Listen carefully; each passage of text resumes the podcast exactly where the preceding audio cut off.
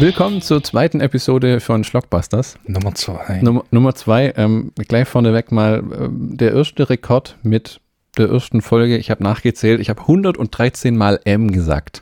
Geil. Ja, nicht wahr? Ähm, wir fangen an mit den Film-News. Dieses Mal, ähm, le letzten Folge, ich bin schon gut wieder dran mit den M's, muss ich echt ein bisschen drauf aufpassen. Die Spy Kids haben wir erwähnt. Ja. Und als wenn du es hochgeschworen hättest, kommt es. Ähm, Robert Rodriguez hat gesagt, er hat lauter Anfragen bekommen für neue Spy Kids Filme, Serien und Ich alles. bin halt schuld. Und ähm, jetzt ist ein neuer Spy Kids Film in Produktion, Spy Kids 5. Ähm, ja. Es gibt nur Pornofilme, die so viel Scheiß Fortsetzung haben. Ja, der, der meint, es hocken halt in der Quarantäne mit äh, Corona, dem bösen Wort, ähm, so viele Leute zu Hause, dass äh, er hat für alles Lava Girls, Kids, ähm, ähm, Fernsehserien, äh, mach einfach, hier ist Geld. Wir müssen irgendwie die Kinder vor den Bildschirm kleben, dass wir mal unsere Ruhe haben. Dann kommt Indiana Jones 5. Er kommt tatsächlich noch mit einem Harrison Ford, der hofft noch einmal persönlichen Gehaltscheck einlösen zu dürfen, bevor er dann endgültig äh, von den Star Wars-Fans zu Trage gekramt wird. Und er soll in den 60ern spielen, was schon beim letzten blöd war, der dann in den 50ern gespielt hat. Der Shia LaBeouf wieder dabei. Nee, der hat ja ähm, sich der hat gesagt, er will keine großen Hollywood-Filme mehr machen. Der war ja irgendwie unglücklich und hat so ein leichtes Burnout gehabt oder durchdreht oder vielleicht ist es einfach sein, sein Normalzustand. Ja, ja, ja. Er Und- hat es getan. Er hat es gedoet. Ich kann mir das aber immer noch nicht richtig vorstellen, dass da ein fünfter Teil kommen soll. Weil der, der vierte war schon irgendwie so, Der war hart forciert. Auch wenn. Ja, John Hurt hat es nicht retten können. nee, vor allem John Hurt hat den ganzen Film über nur ein Wort gestammelt, oder war das nicht irgendwie so? Ja, aber John Hurt war dabei. Dann äh, lustige Nachrichten zum neuen James Bond-Film, der jetzt irgendwie zum zweiten oder dritten Mal verschoben worden ist, Ja. wo sie ja schon schwer in Lästern sind im Internet. Nokia, Adidas und Omega, was wohl ein Uhrenhersteller Ja, ist, Omega. Ne? ähm, fordern Nachdrehs wegen ihren Produktplatzierungen. Die sagen dadurch, dass das Ding jetzt ähm, über ein Jahr auf Halde ist, Ja. würde es aussehen, wie wenn die mit veralteter Technik rumlaufen. Kunststück. Also, Weil es veraltete Technik ist, man. ja, das ist, jetzt müssen die tatsächlich per CGI und Nachdrehs Szenen nachdrehen, wo der neue Uhren und neue Handys, weil die sagen sonst, äh, wir haben da Geld für gezahlt und der läuft da irgendwie mit einem Nokia 3210 rum und äh, Aber der Scheiß funktioniert wenigstens. hat, hat irgendwie eine Timex am Handgelenk Äh. oder was weiß ich, oder eine Casio-Uhr. Verdammt, die Möglichkeiten. Q mit einem Nokia 3310, Alter. Wer spielt eigentlich den Q? Das ist doch so ein Junger jetzt. Ja. ja. Irgend so ein Nerd. Also den Spectre fand ich nicht schlecht, das war ein guter Actionfilm. Ähm, Casino Royale war langweilig. Ähm, ähm, Quantum Trost konnte man nicht angucken wegen den schnellen Schnitten. Skyfall. Ähm, Skyfall war gut. Ja. Ja. ähm, war das nicht der mit, ähm, Javier Bardem. ja genau, der da so diese lange Rede hält, während Ja. diesen Gang runterkommt, wo der Kameramann mal gedacht hat, oh, jetzt kann ich aber mal kurz hinhocken. Es kommt ein neuer Spider-Man-Film, der dritte oder eigentlich achte oder weiß der Geier was, mit dem ähm, Tom Holland. Ah, Und Alfred Molina wird wieder diesen Doc Ock spielen, den er am zweiten gespielt hat. Die holen den irgendwie Ja. zurück. verdammt gut. Ja. Und, und dadurch, dass die ja jetzt ähm, nach Avengers Endgame diese Phase im Marvel-Universum äh, zu Ende gebracht haben, kommt ja Sam Raimi und führt Regie beim nächsten Doctor Strange-Film, wo das Multiversum eingeführt werden soll. Und okay. äh, das bedeutet, mehrere Handlungsstränge und Dimensionen fließen zusammen und dann kommt Tobey Maguire, Andrew Garfield und ja, Ich habe eine Frage. Ich Ja. habe eine Frage. Who the fuck cares, Alter? Gibt's nicht schon genug Marvel-Filme? Ja, es, ist, es, es wird, glaube ich, auch schwer, die Leute da wieder zurück zu begeistern.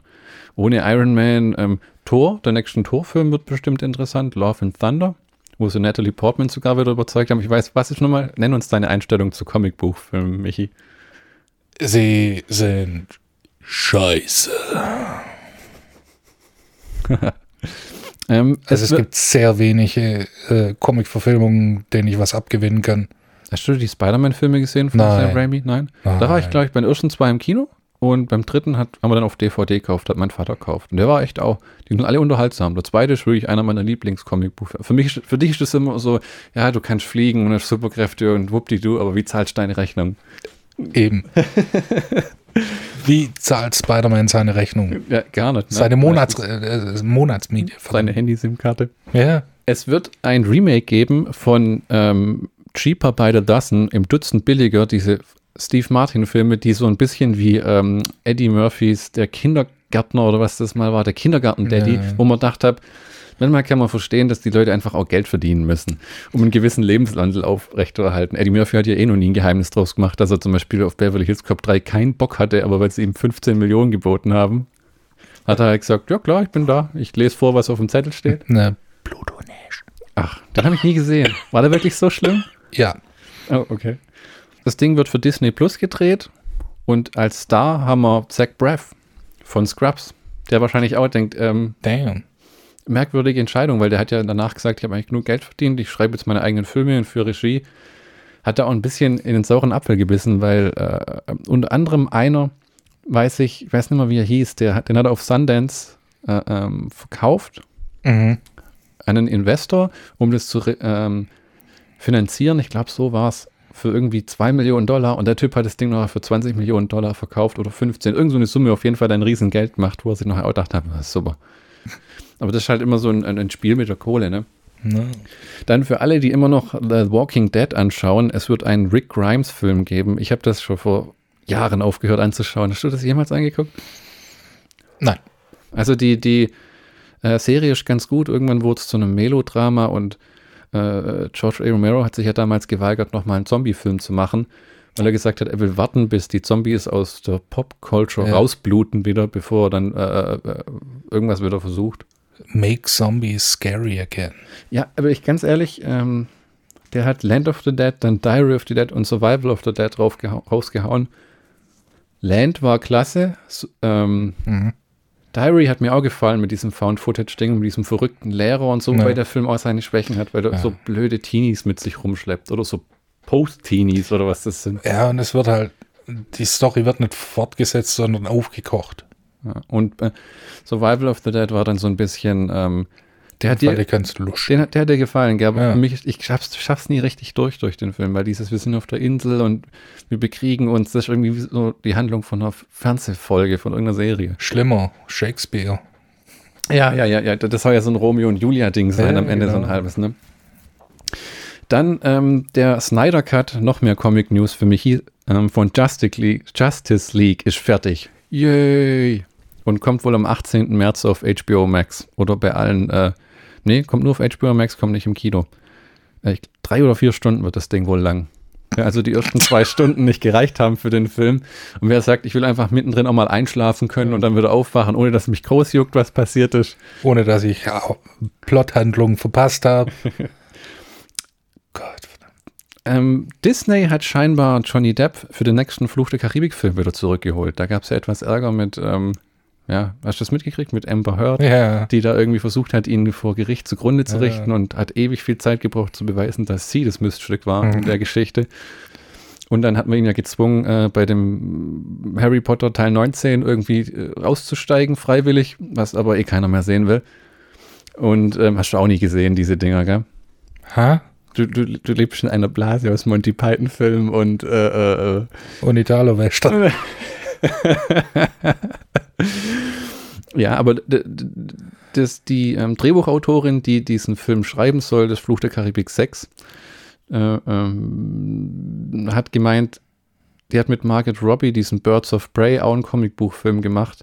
Und da ist ja gerade so eine, äh, was nennt man das, Emanzipationsphase im Kino, wo mehr Frauen und Frau führt Regie und schreibt Drehbuch und Frauen Schauspieler und Männer sind die Bösen und blöd und ähm, ja einen gewissen Teil stimmt. ja, aber leider will es niemand so richtig angucken, diese Filme, auch Frauen selber nicht. Ja, Also weil diese- sie halt forciert sind. Wir hatten schon äh, damals starke Frauenrollen äh, wie äh, Ripley Mhm. in den Aliens-Filmen. Ähm, und die hat sich gedacht, die Margot Robbie hat das so toll gemacht bei den Birds of Prey, die ähm, soll jetzt auch den nächsten Fluch der Karibik-Film in der Hauptrolle machen. Und irgendwie hat sich Disney dann gedacht, ja, vi- vi- vielleicht, vielleicht doch nicht, weil die Filme waren schon rechte Gelddruckmaschinen. Ich glaube, der letzte war so ein halber Flop bei Kosten von 300 Millionen Dollar und äh, 600 Millionen eingespielt. Welchen, welcher Teil ist das? Das ist das mit Javier Bardem. nein, nein, nein, wie viel, wie viele Teile gibt's? Fünf. Echt jetzt? Mhm. Äh, ähm, das, Hm? das, das Was, wie viel hast du gedacht?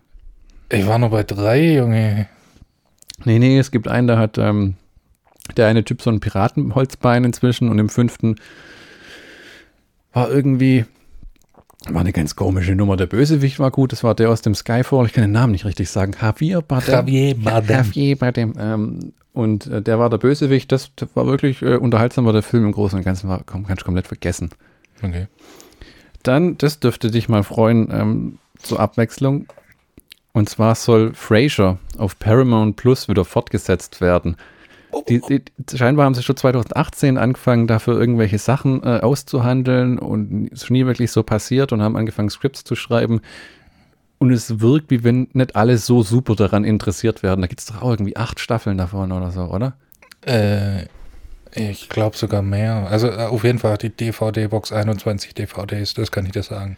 Die, oh, wei. Ah, du, du hast die alle, gell? Du bist ein, geht es nicht auch um so einen Radio-Host, der Äh, da so eine Radioshow macht? Äh, Ja, Vom Radio- Psychologen. Radiopsychologen, Mhm, ja. mhm. Ähm, das ist übrigens ein Spin-off von Cheers.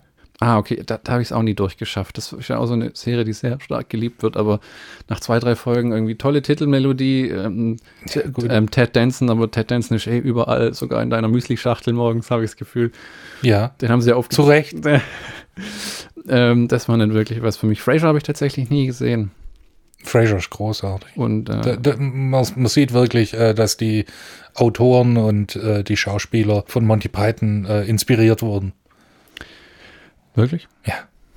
Hm, hätte ich gar nicht gedacht, wenn es um so Radiopsychologie geht. Ja, das gibt, ähm, also ein paar Folgen haben auch so einen surrealen Touch. Hm. Das finde ich ganz gut. Also ich finde die Mischung auch richtig, richtig gut. Und ähm, es gab eine Zeit, da konntest du, da, da kam nachts nur äh, entweder Seinfeld oder Frasier im Mhm. deutschen Fernsehen Mhm. oder, halt diese 090er Ah ja. Sex-Hotline. Das kommt Werbung. inzwischen gar nicht mehr. Früher war auf Vox nachts so ein Pornosender, ne? Nein, nein. Samstags kam der Erotikfilm der Woche um 23.15 Uhr bis 0.15 Uhr. Jetzt, jetzt habe ich noch zum Abschluss was hat nichts mit Film zu tun, aber ich fand es einfach so lustig und leider geht es um das böse Thema Corona. Und zwar ähm, hat Al Jazeera gemeldet, dass es eine neue Methode gibt, Abstriche für den Corona-Test zu machen. Hast du davon schon was gehört? Das, Ich nein. Brauche mich nicht zu antworten. Ja, es ist, der Stab kommt nicht mehr in den Rachen oder in die Nase, er kommt auch nicht ins Ohr, er kommt in den Arsch. Richtig. Na, Ähm, die Chinesen haben eine Methode entwickelt, wie man anal Abstriche machen kann. Und dabei muss ein äh, Wattestab 3 bis 15, 3 bis 15, 3 bis 5 Zentimeter in den Anus eingeführt werden Oh und, ja. so steht es im Artikel, sanft rotiert werden. Also sanft gedreht werden. Ähm, und das fand ich einfach so witzig. Der Grund dafür, dass die das äh, eingeführt haben, war wohl, dass äh, einer hatte Symptome, konnte aber per Test nichts nachweisen. Und da muss man ja irgendwie denken, wie machst du jetzt? Ja, jetzt sind wir da rein und da rein, komm, Arsch, oder? Ähm, und dann haben sie halt, weißt du, das ist, wo, wo machst du das? Du, du hast jetzt gerade diese Drive-Thru-Teststation.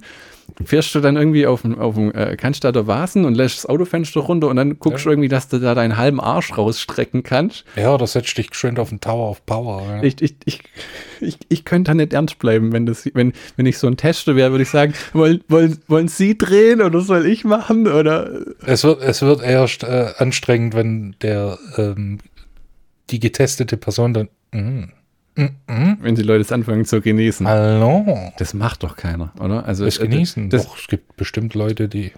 Ach so.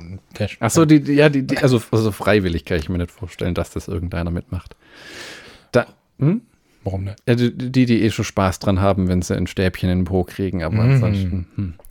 Dann habe ich noch äh, eine Sache bei neu auf Netflix und Amazon Prime. Viel ist mir da nicht äh, aufgefallen diesmal und das Einzige, was es gibt, ist ab dem 3. Februar Godzilla 2, King of Monsters. Ja, Sie möchten, Sie Super. heben die Hand. Ja, äh, ich habe eine äh, Info für dich Oh. auf Disney Plus. Oh. Die Dinos. Ah, das habe ich auch äh, gehört, ja. Die, die kamen immer auf Super RTL früher. Ja, und davor auf RTL.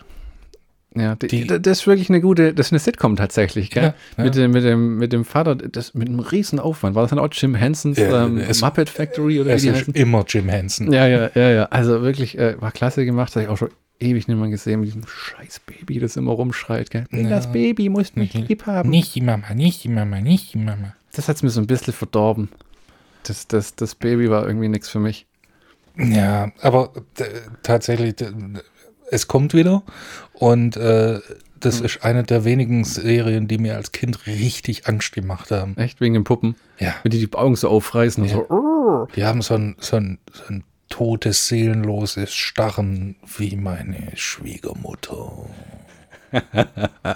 Aber das kann vielleicht auch am Glasauge liegen. Ich habe noch eine Sache äh, vom letzten Podcast.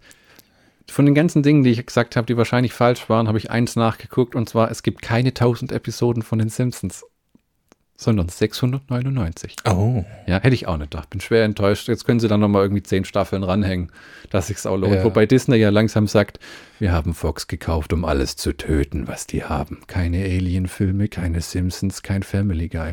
Die warten, ich sag dir, die warten auf einen Tag und dann stecken sie das alles raus. Ist alles so in der Schwebe, weil das noch neu ist und es gibt noch Verträge. Und bei den Simpsons munkeln sie schon, dass sie es nicht verlängern, weil Disney kein Interesse dran hat. Die ganzen Franchises haben sie schon eingestampft. Es ist kein Star Wars, es ist kein Marvel und es ist kein Disney, Alter. Ja, und die haben schon ähm, den äh, neuen Stirb langsam Film mit Bruce Willis gekillt, weil sie gesagt haben, wir haben da kein Interesse dran. Ja. Äh, äh, wo genau fliegt Iron Man durchs Bild und äh, äh, können wir irgendwie Harrison Ford da nochmal reinwursten oder Können wir Bruce Willis vielleicht Mickey Mouse Ohren aufsetzen? hör, hört mich aus. Lass mich reden. Yippie Mother, Ja, Mother Trucker. Das, das, das ist äh, ein riesen Medienkonzern inzwischen. Und ich habe mir das mal angeguckt, was auch nicht ganz so äh, ohne ist, diese ähm, Streaming-Anbieter, wer da inzwischen die größten sind. Ähm, nur mal aus Neugier, äh, die, diese Zahlen von den Mitgliedern, von denen, bei denen ja alles abhängig ist. Gerade jetzt äh, in Corona und Lockdown ist es nochmal so dermaßen hochgegangen. Netflix hat inzwischen 203,7 Millionen Abonnenten. Wahnsinn. Ich habe es mal ausgerechnet. Das müssten, selbst wenn jeder nur 7 Euro zahlt im Monat, also grob runtergerechnet, schaffen die im Jahr 16,8 Milliarden Euro, Dollar, was auch immer, Geld Äh, rein. Wie viel? 16,8 Milliarden. Da kannst du locker aus. So zwei, das, ist, das ganze Businessmodell von den Filmfirmen ändert sich jetzt ja. Ja. Die Kinos sind zu. Du kannst, äh, äh, es bringt eigentlich nichts mehr, diese Blockbuster fürs Kino zu produzieren im Moment, weil es ist nicht absehbar. 2021 wird hier nicht groß irgendwas passieren. Dieser James Bond-Film kommt auch im Oktober nicht. Also Quatsch. Die brauchen alles auf der, oder? Glaubst du das? Ähm, vielleicht nicht in die Kinos.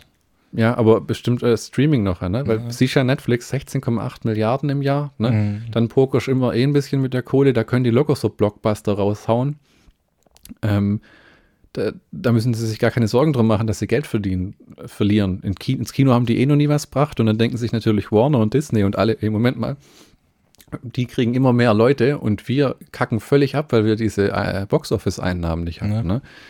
Jetzt sind sie langsam alle hint hinterher, ähm, sich so einen Streaming-Dienst aufzubauen. Warner hat HBO Max, Mhm. Universal hatte ähm, ähm, Peacock, das sitzt so irgendwie, nee, das hieß CBS All Access, wo keiner was mit anfangen konnte, jetzt heißt es bald Peacock, was auch explodiert ist mit, ähm, wo ist wo ist 33,1 ähm, Subscribern, dafür, dass das Ding keine zwei, drei Jahre alt ist, ist das nicht ordentlich, äh, Wie nicht viel? schlecht. Ähm, 33,1 Millionen Ah, sind aber recht weit äh, hinten noch, sind hinter Hulu und hinter HBO Max. HBO Max hat 37,7 und Hulu 38,8, wobei Hulu inzwischen auch Disney gehört. Und, äh, mhm. und, und Disney hat 86,8 Millionen. Die gibt es ein knappes Jahr. Ne? War absolut kranker Wahnsinn. Aber die haben halt äh, ähm, Pixar, Marvel, Lucasfilm, das ganze Disney-Zeug, alles von 20th Century Fox, ne? Touchstone. äh, Die haben so einen riesigen Katalog, machen natürlich keine Werbung damit, dass du auf Disney Plus irgendwie Stirb langsam angucken kannst ja klar. sondern die wollen ja immer noch gesehen werden als liebe Familienfirma, aber das sind immer die, die auf harmlos machen, die mit die schlimmsten sind. Dann gibt es zwei ganz komische Streaming-Services, ähm, Tencent und Baidu, die chinesisch sind und die zusammen wohl 100, äh, 250 Millionen, 240 Millionen Subscriber haben wollen. Wobei ich mir auch immer denke, ja, wie verlässlich sind diese Zahlen, diese, die die Asiaten dann rausgeben, ne? Weil die schreien ja immer, we are number one, Premium. Hm. Und du hast ähm, an Platz zwei ist Amazon mit Prime Video, ne? Ja. Die sind natürlich auch clever, wenn sie ihren Prime-Versand in diesen Service reinstecken. Ja. Und da, die verdienen natürlich einen Arsch voll Geld. Also 69 Euro war das, das letzte Mal, wo ich das dann äh, gecancelt habe. Und dann 150 Millionen mal 69 im Monat ist natürlich ein Geld, das sieht sogar Netflix uralt dagegen aus. Ich muss dazu sagen, ich nutze keine Streaming-Dienste. Nee, nee. Also ich bin da so herrlich altmodisch. wir, wir hatten ja eine Zeit lang ähm, Netflix und wir hatten nur Amazon Prime, aber Es ist einfach äh, unübersichtlich, es gefällt nicht wirklich, du musst ewig suchen, du kannst nicht wirklich. Äh, es hat schon was, wenn es im Regal steht, auch wenn du irgendwann deine Wohnung immer so ein bisschen zumüllst mit den Discs, finde ich. Aber ich finde einfach auf diesem Streaming-Zeug nichts. Und wenn ich, dann muss ich mir so einen Zettel schreiben, was ich mal gern wieder angucken möchte. Und dann hat es Prime oder Netflix. Oh nee, es gibt es wohl doch nur auf Disney Plus. Dann zahlst du Disney Plus, Netflix und Prime und dann zahlst du im Endeffekt im Monat irgendwie 35 Euro. Und dann verschwindet der Scheiß immer noch. Das sei ja auch schon so oft angemeckert, aber das kotzt mir einfach an, dass das Zeug verschwindet. Das finde ich einfach ätzend. Heißt das eigentlich, dass Netflix dir keine DVDs mehr zuschickt? Nein, nein. Ich hatte ja, ich habe da so eine alte äh, E-Mail von mir gelesen, wo drin steht, ich habe einen Love-Film-Account. Das war, glaube ich, noch bevor Amazon Prime äh, äh es gab. Da gab es, glaube ich, Love-Film. Die haben dir DVDs geschickt. Das war noch vor Netflix, Alter. Ja, ja, ja. Da konntest du DVDs ausleihen. Das war ganz cool, wenn das Zeug neu war. Musstest halt immer dich ein bisschen drum keilen, von wegen, äh, ob sie noch eine Kopie auf Lager haben, weil dann hast du mhm. gewartet. Aber das war immer eine nette Sache. Es gibt auch, haben sie es irgendwann umgewandelt. Netflix hat ja auch als DVD-Versand ja, angefangen, ne? Genau. Und ist, glaube ich, auch erst vor zwei Jahren oder so endgültig eingestellt. Das weiß ich nicht. Aber ich habe mal die Zahlen angeguckt für DVDs und es ist tatsächlich so, dass die stark rückläufig sind. Zu einem Punkt, wo ich inzwischen echt befürchte, dass in fünf, sechs Jahren ein paar Studios sagen werden, machen wir nicht, lohnt sich nicht mehr. Es lohnt ja. sich tatsächlich nicht mehr, das Zeug auf DVD zu pressen. Du hast ja jetzt eh schon mit bestimmten Produktionen wie Mandalorian oder Sex Education auf Netflix keine physikalischen Medien ja. mehr. Und jetzt mit dem Streaming-Zunahme bei den großen eigentlich Hollywood-Firmen, die ja auch alle auf Streaming drängen, wird es, glaube ich, auch irgendwann verschwinden, gerade bei Serien und so. Wo sie sagen, die, die haben jetzt schon aufgeben, ne? Die Simpsons auf DVD zu pressen, das war denen zu blöd, die haben einfach aufgehört, weil sie gesagt haben, es lohnt sich einfach nicht. Ja, und wenn dann, ähm, wenn dann physisch, dann eher Blu-ray. Ja, äh, selbst die Blu-ray schon mächtig am Abschmieren. Also das ist halt, äh, das ist das neueste Medium, also physische Medium mhm. und ist halt, hat halt zeitlich richtig blöd den Zeitpunkt gewählt, weil ähm, das wird auch mit abamseln. Ja, das glaube ich im Endeffekt auch. Also es wird verschwinden. Und dann äh, ähm, bestimmte Filme wirst du einfach auch nicht mehr so einfach finden. Wenn die nicht auf dem Streaming sind, dann kannst du auf YouTube gucken, was man ja heute schon macht. Ich, da habe ich später noch was dazu, wenn wir über chlorreicher Lunken reden. Ähm, da habe ich was gefunden, was nur auf YouTube gab. Also du kannst nicht eine DVD von kaufen, du kannst nirgends streamen, hm. aber du kannst auf YouTube eine alte Fernsehaufnahme davon angucken. Ja. Da ist mir auch immer, genau wie, äh, ohne jetzt vorzugreifen zu wollen, aber egal, Zwei glorreicher Lunken liegt in HD auf YouTube seit fünf Jahren mit irgendwie äh, äh, äh, drei Millionen Abrufe. Verstehe ich nicht richtig. Dass das, das, das da nicht, weißt du, da verklagen sie irgendwelche Kiddies, die über Torrents Zeug runterziehen, aber Google Ne? Geht keiner an, dass die, die haben so eine riesige Filmbibliothek auf diesem Ding inzwischen. Das verschwindet auch immer mal wieder und dann kommt es ja. mal wieder, aber trotzdem. Abgefahren. Lass uns zu Ronin kommen. Naja. Ich habe mal hier den, äh, den Klappentext äh, vorbereitet, rauskopiert. Die geheimnisvolle Dirdre heuert mehrere Ronins, japanisch für Samurais ohne Meister, käufliche Spezialisten für alle Fälle an, um einen Tisch zu stehlen. Eine Tasche, kein Tisch. Tisch wäre auch klasse, wenn es ein Tisch steht. Du, da ist so ein Tisch. Ehe der momentane Besitzer sie an den KGB verkaufen kann. Die Männer kennen sich nicht und obwohl sie unterschiedlichen Berufs- und Lebensauffassungen sind, führen sie den Job aus. Doch die Tasche verschwindet kurz nach dem Coup und bald stecken alle Beteiligten in einem tödlichen Spiel, bei dem niemand sicher ist und jeder ein Verräter sein kann. Du hast ein bisschen ein schlechtes Gewissen gehabt, weil du das Gefühl hast, du hast nicht genug über den Film gesagt. Fand ich überhaupt nicht, weil ich habe mir reingezogen noch am gleichen Abend von unserer ersten Episode, den ersten Teil, und ich fand, es ist ein reiner Actionfilm. Da gibt es keine großen Dialoge, da wird nicht irgend, da gibt es kein, kein großes Drama. Ähm, Autoverfolgungsjagden, Geballer und du hast den All-Star-Cast, wie du gesagt hast. Ja. Also das war ganz richtig. Ähm, der Film spielt in Nietzsche, Nietzsche, und in Paris. Nizza. Nizza, heißt so? Nizza. Ich habe hab Nietzsche geschrieben. Ja. Nizza. Und, und die Natascha McElhorn habe ich mir jetzt auch in Elhorn, Elhorn? Äh, ja, Elhorn, so heißt sie jetzt, dass man nicht so viel an sich zweifeln. Ich finde, die sieht aus wie eine Meryl Streep Version 2.0. Ich ver verwechsel die auch immer mit der Meryl Streep, ehrlich gesagt. Und jung. Ja. Inzwischen auch nicht mehr. Ja, der Zahn der Zeit und auch an ihr genagt. Der Frosch ist da inzwischen auch schon ein paar Mal drüber. Ähm, ich fand die Klasse, ist die irisch, weißt du das? Ja. Die, ah, die hat einen herrlichen Akzent mit dem You're in a wee bit of trouble now, Aria. Das klingt immer so übertrieben, als wenn sie es spielen würden. Ne? Das hat ja Dylan Moran mal gesagt. Er kann mit Leuten manchmal nicht reden, weil sie dann anfangen, ihn nachzumachen, mit, wenn er den irischen Akzent ja. raushängen lässt. Aber ich finde, der irische ist echt einer der süßesten Akzente überhaupt. Die klingen immer, wie kann man jemandem böse sein, wenn er so einen süßen irischen Akzent hat? Schotten sind auch gut. Wie klingt der schottische Akzent? Der, Im Prinzip ähnlich. Äh, mhm. Allerdings äh, viel, ähm, also die Vokale werden ein bisschen gedehnt. You fucking Wangstein. Ah, weniger verständlich aber, finde ich, oder? Ja, und bei äh, Dingens, bei, im, im Irischen ist halt, äh, äh, das TH existiert da quasi nicht. 33 in the third. Ah, okay, okay, okay, okay. Die, die Schotten haben unter sich keinen Ärger, oder? Doch. Der, äh, Doch auch. der größte Feind des Schotten ist der Schotte. Oh, Gottes Willen. ähm, ich habe mir vorgestellt, dass die so einen schicken Lederkoffer dabei haben, um den sie sich keilen. Aber jetzt war das so ein silberner, äh, sehr moderner, großer Aktenkoffer. Ne? Ja. Mit so Klickschössern. Da war ich ein bisschen enttäuscht. Und hm? ja, so, so ist halt kann halt kein äh, Marcellus Wallace Pulp Fiction Aktenkoffer mit äh, eingebautem Licht. De, de, was Rahmenscheinwerfer. Was Robert De Niro angeht, habe ich mir gedacht, am Anfang, der passt nicht so richtig in diesen Film rein, weil der schleicht um diese de, Kneipe da rum und mhm. ähm, steht dann auch so ein bisschen wie rum, wie legen wir jetzt los, gibt mir jemand eine Knarre in die Hand, und, weil, äh, boah, ja, der war so ein bisschen, was den All-Star-Cast angeht, also die Kirsche auf dem Sahnehäubchen. Ja? Jean ja. Renault, äh, Jonathan Price, äh, Natascha. Ja, genau, der, den man dann noch aus den Torfilmen, oh, er darf nicht so viele Comicbuchfilme erwähnen, nämlich ist Gegenwart. Der guckt schon ganz cremig. Was für ein Scheiß. Und die ersten 20 Minuten fand ich auch echt sagenhaft langweilig. Also die stehen rum und labern und wir sollen den Koffer stehlen. Warum denn? Ist doch egal. Und wie stehlen wir den Koffer und warum stehlen wir ja, den Koffer? Und, und, irgendeiner flötet auf der Oboe rum und hofft, dass bald interessantere Szenen kommen. Und da muss man Untertitel lesen, weil die Französisch reden. Pfui. bonjour, Baguette. warum, warum redet eigentlich die Nero Französisch am Anfang so und tut sich, will sich so als Franzose ausgeben, obwohl er aussieht wie der amerikanischste Brooklyn-Amerikaner der Welt? Weil er sich als Franzose ausgeben will. Da. Okay.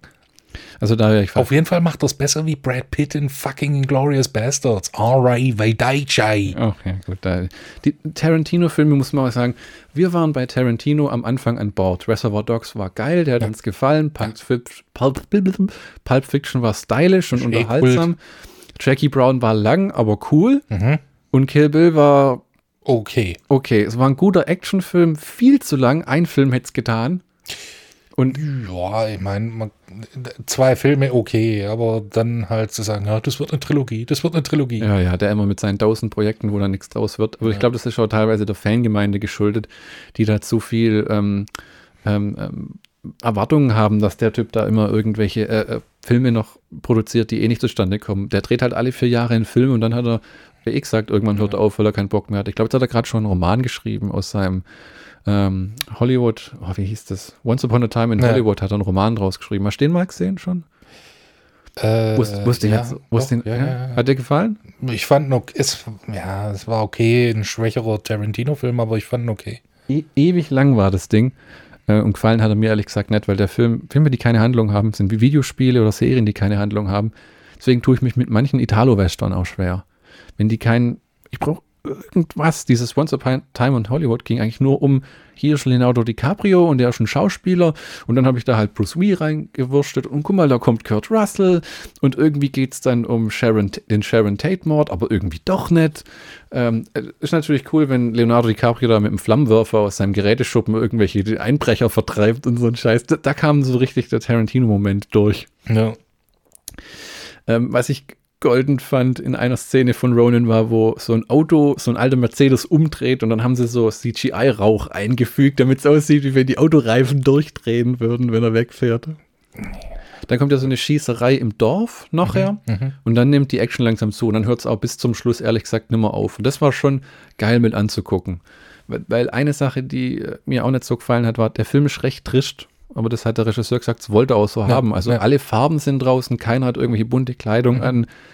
Ähm, die, die, Autos, die die fahren, sind keine irgendwie Ferraris oder Mustangs oder so, sondern sind hauptsächlich Peugeots.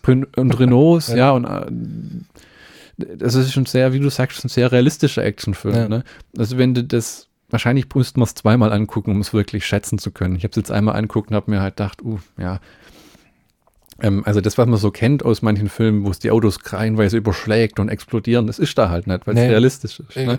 Ja, weil John Frankenheimer äh, halt wirklich sein Hauptaugenmaß auf äh, Realismus gelegt hat. Hm. Und äh, ich meine, der Mann hat's halt drauf, Kid. Das war der diesen äh, Le Mans-Film gemacht. Ja. Das habe ich auch in der Doku auf der DVD gesehen. Ähm, das war ja, glaube ich, so dem sein Abschiedsfilm im Endeffekt. Ja. Danach kam, glaube ich, nicht mehr so viel. Der war ja auch schon ganz arg alt. Ja. Aber es, es ist ein toller Film, aber ich kann nicht so richtig schätzen, wie man es wahrscheinlich sollte, weil das ist mir, ein bisschen, äh, mir schon ein bisschen zu trist. Was mir aber wieder gefallen hat, war, es gab bei einer Verfolgungsjagd mit Autos, haben sie einen Gemüsestand umgefahren. Das fand ich toll. Ich, ich mag es immer, wenn sie durch Glasscheiben fahren oder Wassermelonenstände umschmeißen oder irgend sowas. Das macht es einfach richtig interessant. Ja, und- es gibt Dynamik. Und, um, und nochmal, um auf Passwort Sportfish zu kommen, Robert De Niro hat auch so eine riesen Knarre wie Travolta, habe ich dann später gesehen. Er packt auch so ein, so ein Vietnam-Riesenmaschinengewehr mit 100 Schuss aus und, bäm, bäm, und walzt alles nieder. Vor allem, die nehmen keine Knarre ein zweites Mal in die Hand in dem Film. Nur irgendeiner hat immer die gleiche Pistole. Alle anderen sind so, oh komm, ich brauche was Neues und greift den Kofferraum und Was nehme ich jetzt? Hm, heute Dienstag. Da könnte ich eigentlich die. Das, das war klasse. Und der ähm, äh, Skansgrad ähm, zieht auch irgendwann diesen guten alten Switcheroony durch, wo er den Koffer tauscht und dann blickt keiner mehr, äh, äh, welcher Koffer ist welcher. Und der, der, der, das fand ich auch cool, wo De Niro dann den Koffer nimmt und so wegschmeißt, so explodiert gleich, wusch, und dann diese Explosion in dieser Häusergasse war echt übel, weil du dir, das ist einer von diesen Stunts, wo du denkst, da sind Sachen kaputt gegangen. Da kannst du noch so viel planen, einfach diese Flammenwand, die sich die Häuser hochfrisst, übel. Also die Vorbereitungen für das müssen auch wahnsinnig sein. Und dann auch, da war- was ich auch immer wieder lustig finde, ist ähm, die, die keimende Freundschaft zwischen Jean Reno und äh, Robert De Niro. Das finde ich immer äh, Im, ganz im, nett. Im Film oder am Set? Äh, sowohl als auch. Also äh, Ah, okay. im Film ist es ein bisschen kühler, aber äh, tatsächlich im richtigen Leben äh, sind die anscheinend äh, 24 Stu äh, 24-7 aufeinander guckt. Ah, okay, okay. Also ähm, ich habe auch den Renault, der hat in den Interviews sehr vergnügt gewirkt. Ne? Also wenn er da echt sein, ähm, seinen Spaß gehabt hätte bei dem Film. Wo ja so viele Leute mitgespielt haben, dass es äh, äh, ich glaube, will aber irgendwas gehört haben, dass die alle im gleichen Hotel waren oder sowas. Das kann durchaus sein, ja. Weil äh, John Frankenheimer äh, hat auch immer darauf Wert gelegt, dass sich der äh, Cast und Crew gut Hm. verstehen. Der, ich habe auch, äh, der, zum einen hat er gesagt, er hat gesagt, er will seine, wie sagt man denn, Driving Stunts, seine Fahrstunts Ja. selber machen im Auto, Autostunts. Mhm. Hat er gesagt, alles klar, mach, aber ich will keine Bremslichter sehen.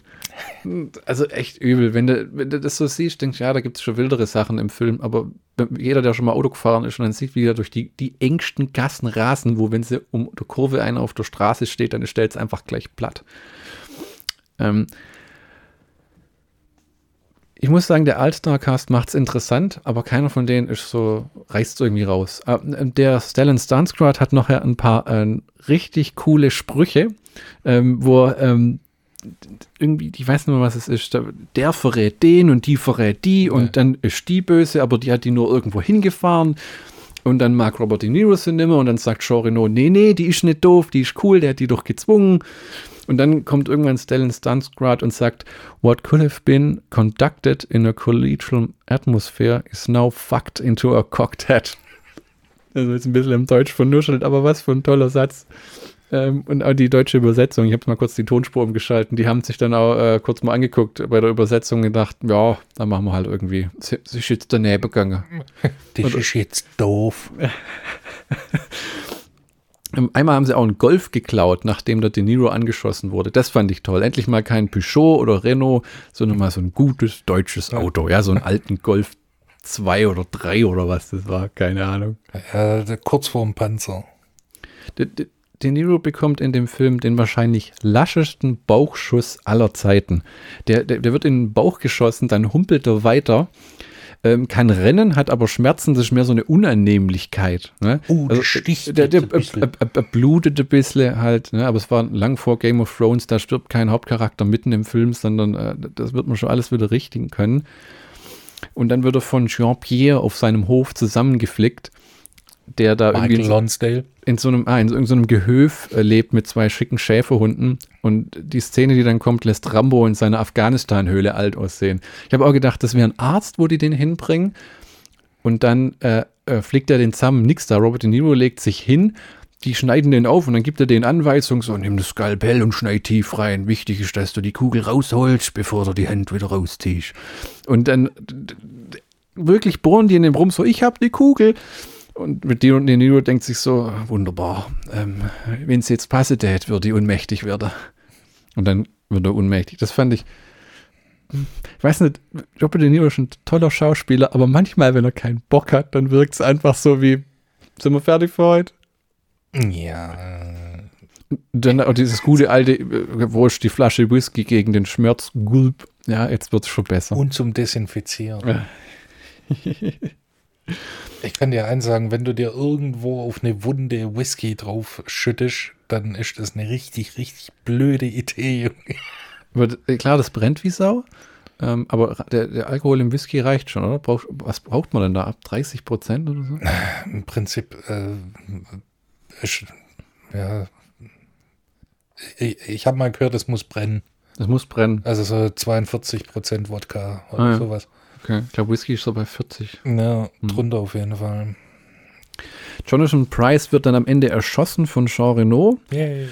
und ähm, der Koffer äh, für McGuffins sich irgendwie so ins, ins Nirgendwo. Ich habe gar nicht richtig mitbekommen, mit irgendeinem dummen Spruch wird der, ich glaube, die geben den ab und dann kriegen sie ihr Geld und dann gehen sie getrennter Wege.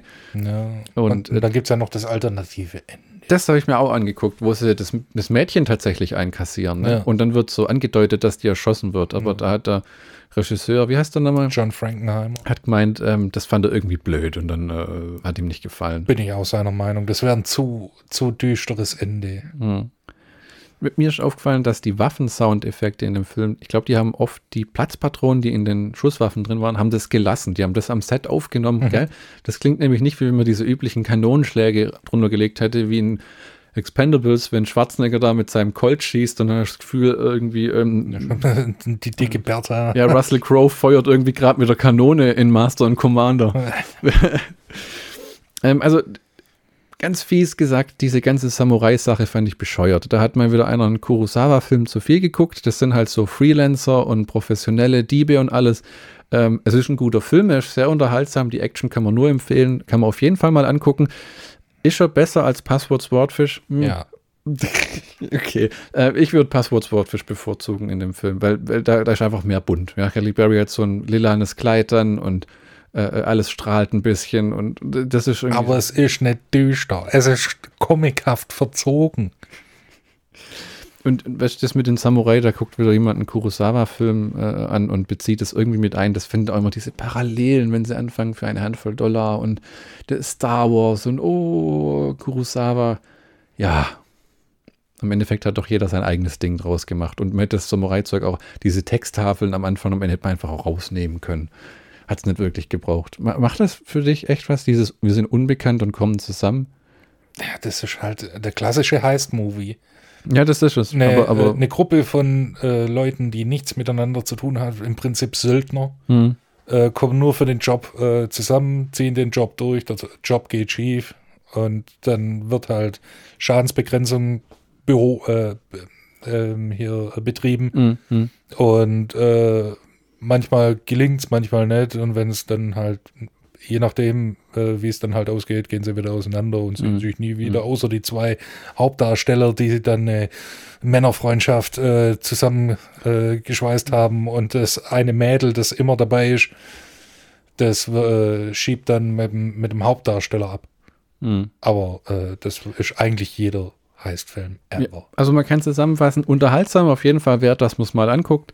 Ja. Ähm, tolle Action, äh, realistisch, kein übertriebenes Comicbuchgeballer und äh, ähm, tolle Schauspieler. Ja. Und äh, zu Recht ein MGM Classic. Hm. Ja, das stimmt, ne? Diese gute alte MGM Gold Edition, die gar nicht mehr so teuer sind, habe ich letztens gesehen. Manche sind unbezahlbar. Das, ja, das kommt stark auf den Film drauf an. Zwei glorreiche Halunken, zu denen wir jetzt gleich kommen. Ähm, wir haben nämlich heute noch zwei Western im Programm. Ah, Zwei- oh, oh. Italo-Western. Ja, bitte sag nicht Spaghetti-Western, weil ich habe mir schon sagen lassen, das mögen die äh, Italiener gar nicht. Da, da gab es dann, da gab's dann nämlich tatsächlich Leute, die sich dran gestört haben und gesagt haben, weißt du was, dann sind eure deutschen Western Sauerkraut-Western. Hast du schon mal gehört? Ja, natürlich. Krautrock. Krautrock, ja. Das finde ich aber gar nicht so schlimm. Also mir wird das nichts ausmachen. Ich finde Krautwestern irgendwie nett. Ja, und es gibt relativ wenige Krautwestern. Oh, halt die Winnetous und Ja, äh, ja. Karl-May-Verfilmung. Weil ja eh überall deutsches Geld äh, in diesen Filmen gesteckt hat. Ja, ja, europäisch. Europä ja, so irgendwie, wo dann drei verschiedene Leute den Film finanziert haben. Wir kommen äh, zu zwei, zwei glorreiche Halunken und etwas später noch zu Keoma. Ähm, the Good, the Bad and the Ugly oder im Deutschen drei glorreiche Halunken. Stimmt das so? Nein, das sind noch zwei. Aber es sind doch drei. Es sind doch The Good, the Bad and the Ugly. Ja, aber die zwei glorreichen Halunken sind Clint Eastwood, Ellie Wallach und der andere Lee Van Cleef, der ist kein Halunke.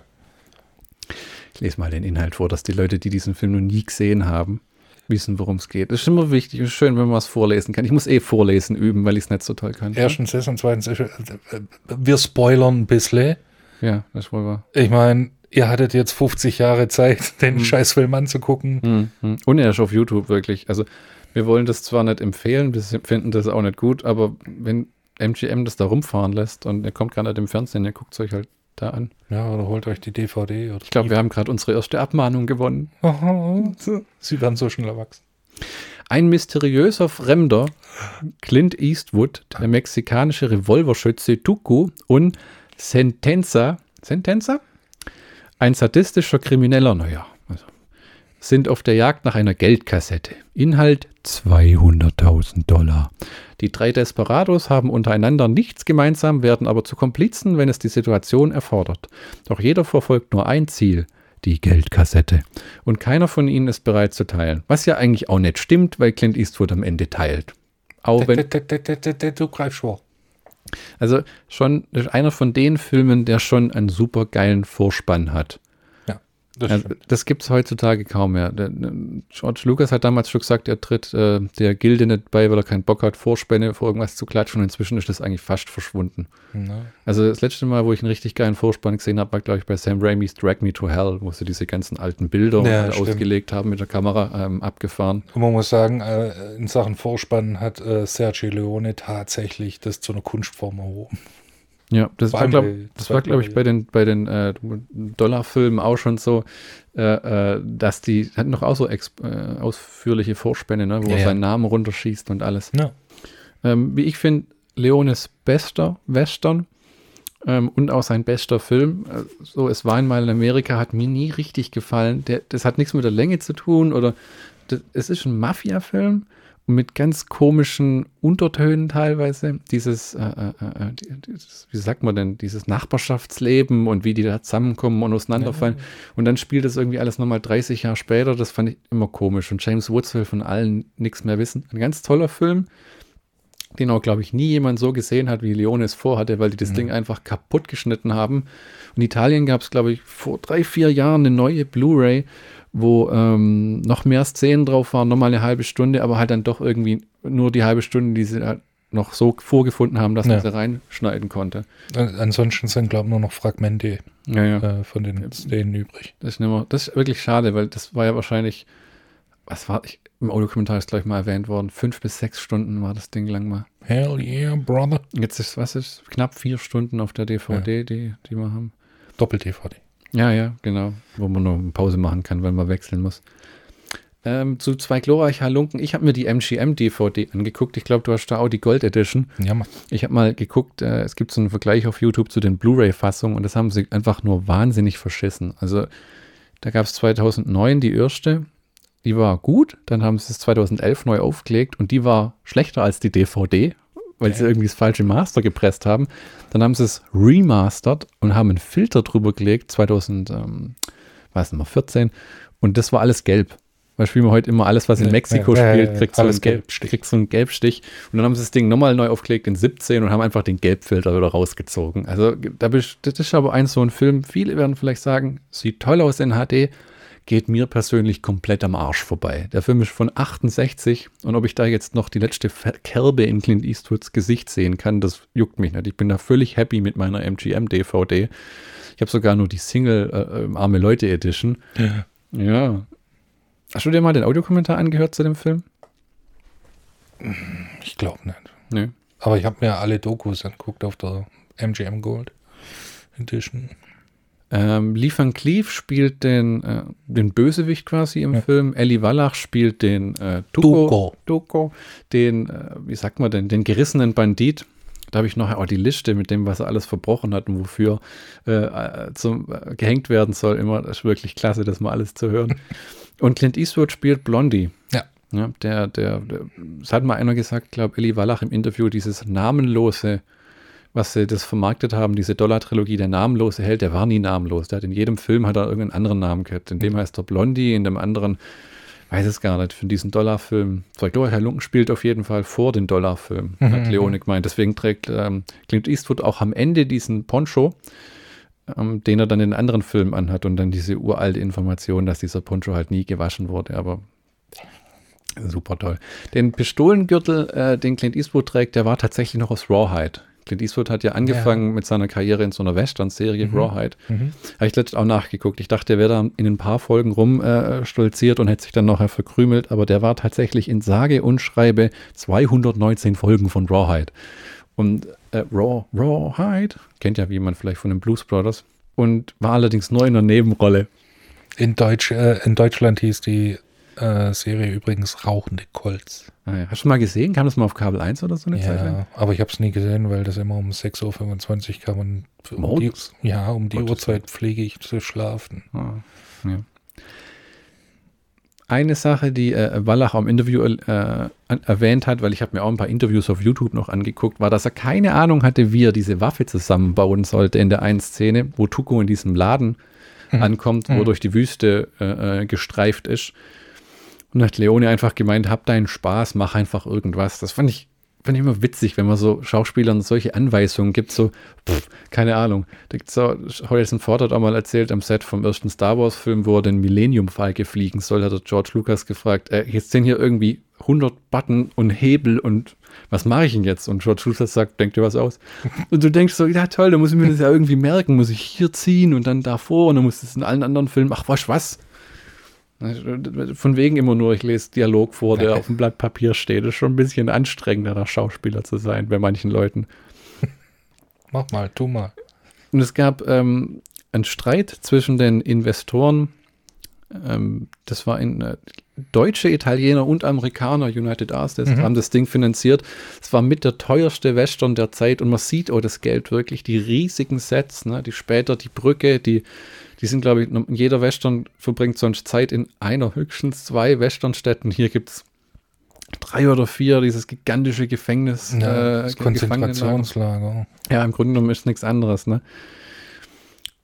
Und diese vielen Investoren haben auch zu äh, einigen Auseinandersetzungen gesorgt. So gab es zum Beispiel von allen Klamotten im Film immer nur ein Stück. Heute ist es ja üblich, dass man alles x-mal hat, aber Clint Eastwood hat gemeint, seinen Hut gab es einmal. Wenn den einer geklaut hätte und er weggekommen, dann wäre es das gewesen. Das, Ja. Deswegen hat er unter anderem immer seine Kleider abends mit ins Hotel genommen, dass keiner das Zeug mitnimmt.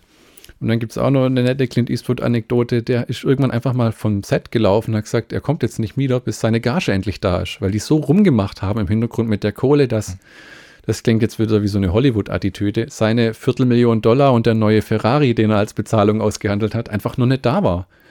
Ja, und, und ihr kennt ja alle die William Shatner-Methode des äh, Schauspielers, ja, du bringst den Scheck zur Bank, und wenn er dir gut gezahlt, äh, gut geschrieben wird, dann tauchst du auf dem Setter auf. Cleef erschießt am Anfang dem Kerl, der ihm den Eintopf da spendiert und sein Kind auch. Das fand ich toll, weil es gab zeitlang so ein Ding in Filmen, dass man nicht sieht, wie Kinder erschossen werden oder gequält werden oder irgendwas. Hat man immer weggeschnitten und so, oh nein, bloß nicht. Und da siehst du einfach wie, Bäm! das Kind umbolzt und das dann zu Boden geht. Ja, äh, Sergio Leone hat es ja auch in ähm, Spiel mir das Lied vom Tod gemacht. Da hat er mal geschwind eine ganze Familie ausgelöscht. Echt? Ja, das, finde ich gut, dass man da nicht wegschneidet. Nicht, dass das toll ist, wenn man sieht, wie ein Kind erschossen wird, aber einfach nur dieses, äh, äh, äh das kann man nicht zeigen.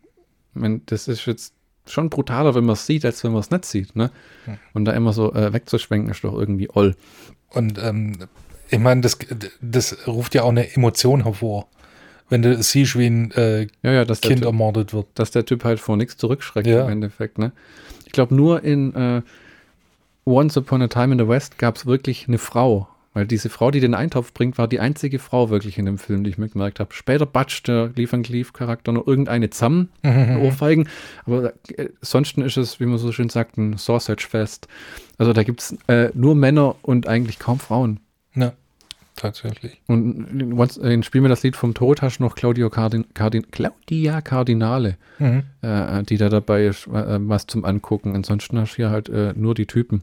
Was interessant ist, weil ähm, äh, in den Dollarfilmen, da gibt es ja auch immer äh, die, äh, die, äh, die weibliche Rolle, die das Konfliktpotenzial, Marisol im, äh, im ersten Dollarfilm und im zweiten, weiß ich den Rollennamen nicht, aber das war, ich glaube, Iris Berben sogar, Mhm. die, ähm, die dann immer das Konfliktpotenzial haben. Damsel in Distress und so, meinst du? Genau. Frau, die und- entführt wird oder um die gekämpft wird, Ja, darf um- nicht um die- anfassen. um die gekämpft angucken. wird, Ja, ja, genau. genau. Und äh, in zwei glorreiche Halunken gibt es das nicht und dann erst wieder äh, im nächsten Western. Mhm. Mhm. Ja, ich glaube, Spiel mir das Lied vom Tod hat er doch nur gedreht oder war das ähm, Duck You Sucker? Irgendwas war, wo einer gesagt hat, äh, wir geben dir das Geld für dein Traumprojekt, das war einmal in Amerika, aber mach uns noch einen Western. Das ist, äh, spiel mir das Lied. ja, genau. Duck, Duck You Sucker kam, glaube ich, in den 80ern, oder? Nee, Nee? Äh, äh, Oh, 70er. 70er. Ah, Okay, da- das ist einer, mit dem ich mich nie anfreunden könnte. Der, die Comedy hat für mich einfach nicht funktioniert. Es, das, das ist tatsächlich ein Film, den ich um äh, auf dem WDR Ja. samstags um 23.15 Uhr würde ich mir den angucken, Mhm. weil er halt unterhaltend ist. Hm, hm. Aber Ja, ansonsten ist er halt kein großartiger Sergio Leone-Film, sondern einfach nur ein Sergio Leone-Film. Das muss man sagen, der Mann hat wahrscheinlich nie einen richtig schlechten Film äh, gemacht, aber es gibt unterschiedliche Abstufungen von unterhaltsam. Ja. Zwei glorreicher Lunken ist immer der, da läufst raus und denkst, geil, ich könnte mir viel mehr Western angucken. das habe ich auch gemacht. Da habe ich so eine Kiste mit DVDs bestellt und dann guckst du dir einen an und denkst, hm, unter roter Sonne mit Charles Bronson, so ein Samurai-Western war nicht so doll. Und tatsächlich Sabata, den ich mir dann nächst, als nächstes reingezogen habe, hat mir nicht gefallen. Warum nicht? Äh, Das Lied ist toll, ja. Hey, amigo, Cisabata, Das- I chiuso. Das ist, ja, das ist super, aber de, dieses, Und Banjo. der, ja, das ist, oh, der, William ganze, Berger. der, der ganze Film lebt von Leaf and Cleave, meiner Meinung nach. Der Typ Und mit dem William Banjo Berger. ist mir irre auf die Nerven gegangen, weil der immer nur irgendein Musikinstrument spielt, das gerade rumsteht. Aber der hat eine Winchester in seinem scheiß Banjo. Ja, das war dem sein großer Gag mit seinen grauenhaft karottenfarbigen Haaren. Er hat mir nicht gefallen, ich habe ihn nicht mal fertig geguckt. Und die DVD bin ich jetzt bereit Wenn- zurückzugeben. Wenn ich könnte, würde ich dich jetzt ohrfeigen. Ja, ah, ja, das war ich. ma- Manche Amöbe kann einfach den Wert von einer Sache nicht richtig schätzen. Aber, aber, Sabata, Mann. Ja, das Lied ist toll, and Cleave ist toll, der übrigens in allen Western immer irgendwie gleich aussieht. Nur in zwei glorreicher Lunken hat er diese wundervollen Nackenhaare, die ins, mit seinem Bart Ja, die zusammenwachsen. kräuseln so. das, das, das ist Wahnsinn. ähm, Charles Bronson ist die Rolle von Tuco angeboten worden, als wohl auch von Sentanza. Und hat beides mal abgelehnt. Deswegen ist Leaf Van Cleef geworden und ähm, Clint Eastwood. Äh, Scheinbar hat äh, Sergio Leone immer versucht, äh, Charles Bronson zu bekommen. Der war einfach nicht mit. Hatte äh, keine Lust. ja, weil Leone halt schon einen Ruf hatte, äh, sehr aufwendig zu sein. Also der war ja so eine Art italienischer Stanley Kubrick. Hoffentlich war Kubrick jetzt nicht auch Italiener, war er nicht, gell? Nein. ähm, der sehr äh, aufwendig ist schon, alles auf sehr viel Wert legt und viele Takes dreht. Da hat äh, Clint Eastwood hat sich auch halb in Wahnsinn treiben lassen bei der Sache und hat gesagt, äh, er raucht nicht und er muss diese Zigarren rauchen und er findet diese Scheißdinger ätzend. Und Leone, der halt Take nach Take nach Take gedreht hat, hat äh, Eastwood wohl mal gesagt, wenn das beim nächsten nicht hast, dann kotze ich jetzt vom Pferd runter. Und äh, hat sich auch tatsächlich geweigert, je danach, je wieder mit Leone zu arbeiten. Der wollte ihn auch für Spiel mir das Lied vom Tod und er hat gesagt, er macht das nicht mehr. Er hat keinen Bock mehr auf dieses, wir drehen jetzt einen halben Tag lang 25 Takes von einer Szene, wie ich auf dem Pferd steige. Ja. Ähm, kann man aber auch verstehen, weil Clint Eastwood war ja nachher dann auch dafür berüchtigt oder ist immer noch, dass er oft schon ähm, die Proben dreht und selten mehr als zwei Takes macht. Und um nach acht Stunden eigentlich alle heimschickt. Was auch eine tolle Art ist, irgendwie Filme zu machen. So wie Der- irgendwie. Der willkommen. Anti-Leon. Der Anti-Leone, ja. Der Typ, der ist auch schon 90, gell? Und der hört nicht auf zu schaffen. Und der ballert Filme raus. Jetzt hat er wieder in einem mitgespielt, gell? Der auf HBO Max kommt. Weiß ich den Titel leider nicht, wo man. Zeitlang hat er ja gesagt, ich mache nichts mehr, weil es gibt keine Rollen mehr für Leute in meinem Alter. Außer die des alten Kreises. Ja, aber ähm, Gran Torino war nochmal richtig geil. Mhm. Wobei ich immer nur äh, sich meine Socken von meinen Füßen springen und wegrennen, wenn Eastwood am Ende des Films singt. Erinnerst du dich da noch dran? Ja, ich Das meine, war- das, hätte er, das hätte er in den 70er machen sollen. Das, da das war irgendwie zu spät dann schon, gell? Tukos Verhaftung, für die er immer wieder am Galgen landet. Das ist ja der Gimmick, den Clint Eastwood und Tuko so durchziehen am Anfang vom Film. Ähm, Tuko wird für sein Kopfgeld eingereicht von Clint Eastwood und der wartet dann, bis die den hängen wollen, dann schießt er los und dann verpissen sie sich in die nächste Stadt. Und nachher, furchtbar arschig, finde ich, Clint Eastwood lässt Ellie Wallach einfach in der Wüste hocken. Ja? Klaut noch dem sein Geld nach dem Motto, du verreckst jetzt eh hier und dann nimmt diese Feindschaft zwischen denen so ihren, ihren Lauf. Das habe ich nicht ganz verstanden, warum er das macht. Weil, Klar, der wollte den Typ loswerden und dieses Ding nicht ewig durchziehen und clever wie ich er gewusst, früher oder später wird Tuko versuchen, ihn umzubringen, wenn er ihm nicht mehr Geld gibt oder irgendwann alles Geld. Ähm, so nach, das ist auch ein, der Dialog ist fantastisch in dem Film, wenn sie so sagen, ähm, I'm the one with the rope around my neck. I should mhm. get more money. And says, but I am the one doing the shooting. And if I don't shoot the man with the rope around his neck, ain't gonna be no next time. Der ja das finde ich auch toll, in, wie Eastwood in dem Film jede Dialogzeile eigentlich so zwischen seinen Zähnen rausnuschelt. Ja, gut, das macht er seit 50, 60 Jahren. Ja, das stimmt, sein, sein ja, wie sagt man, nicht Charaktermerkmal, das ist eins von seinen schauspielerischen Dingen, ne? dass er das so ein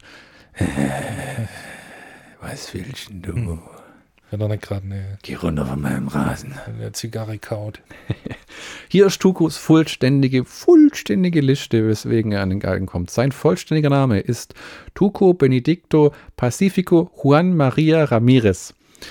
Er wurde bei seinem zweiten Hinrichtungstermin wegen folgenden Vergehen verurteilt. Mord, tätlicher Angriff auf einen Staatsangestellten, Vergewaltigung einer Jungfrau weißer Hautfarbe, ganz wichtig damals, versuchte Vergewaltigung einer Schwa Frau schwarzer Hautfarbe, Unterbrechung des Schienenverkehrs in räuberischer Absicht, was fast schon deutsch sein könnte, wie herrlich bürokratisch das aufgeführt ist, Bankraub, Straßenraub, nicht genaue bekannte Anzahl von Raubüberfällen auf Postämter, Flucht aus dem Staatsgefängnis, Falschspiel mit gezinkten Karten und Würfeln, Förderung von Prostitution, Förderung, so ein Schirmherr von Erpressung, versuchter Verkauf geflüchteter Sklaven, Falschmünzerei, Missachtung des Gerichts, Brandstiftung, Gerichtsgebäude und Büro des Sheriffs, Sheriffs in Sorona, Sonora, Sorona, Vieh- und Pferdediebstahl, Waffenschieberei an Indianer, Amtsanmaßung als mexikanischer General und ungesetzlicher Bezug von Verzügen und Vergütung und Pension der Unionsarmee.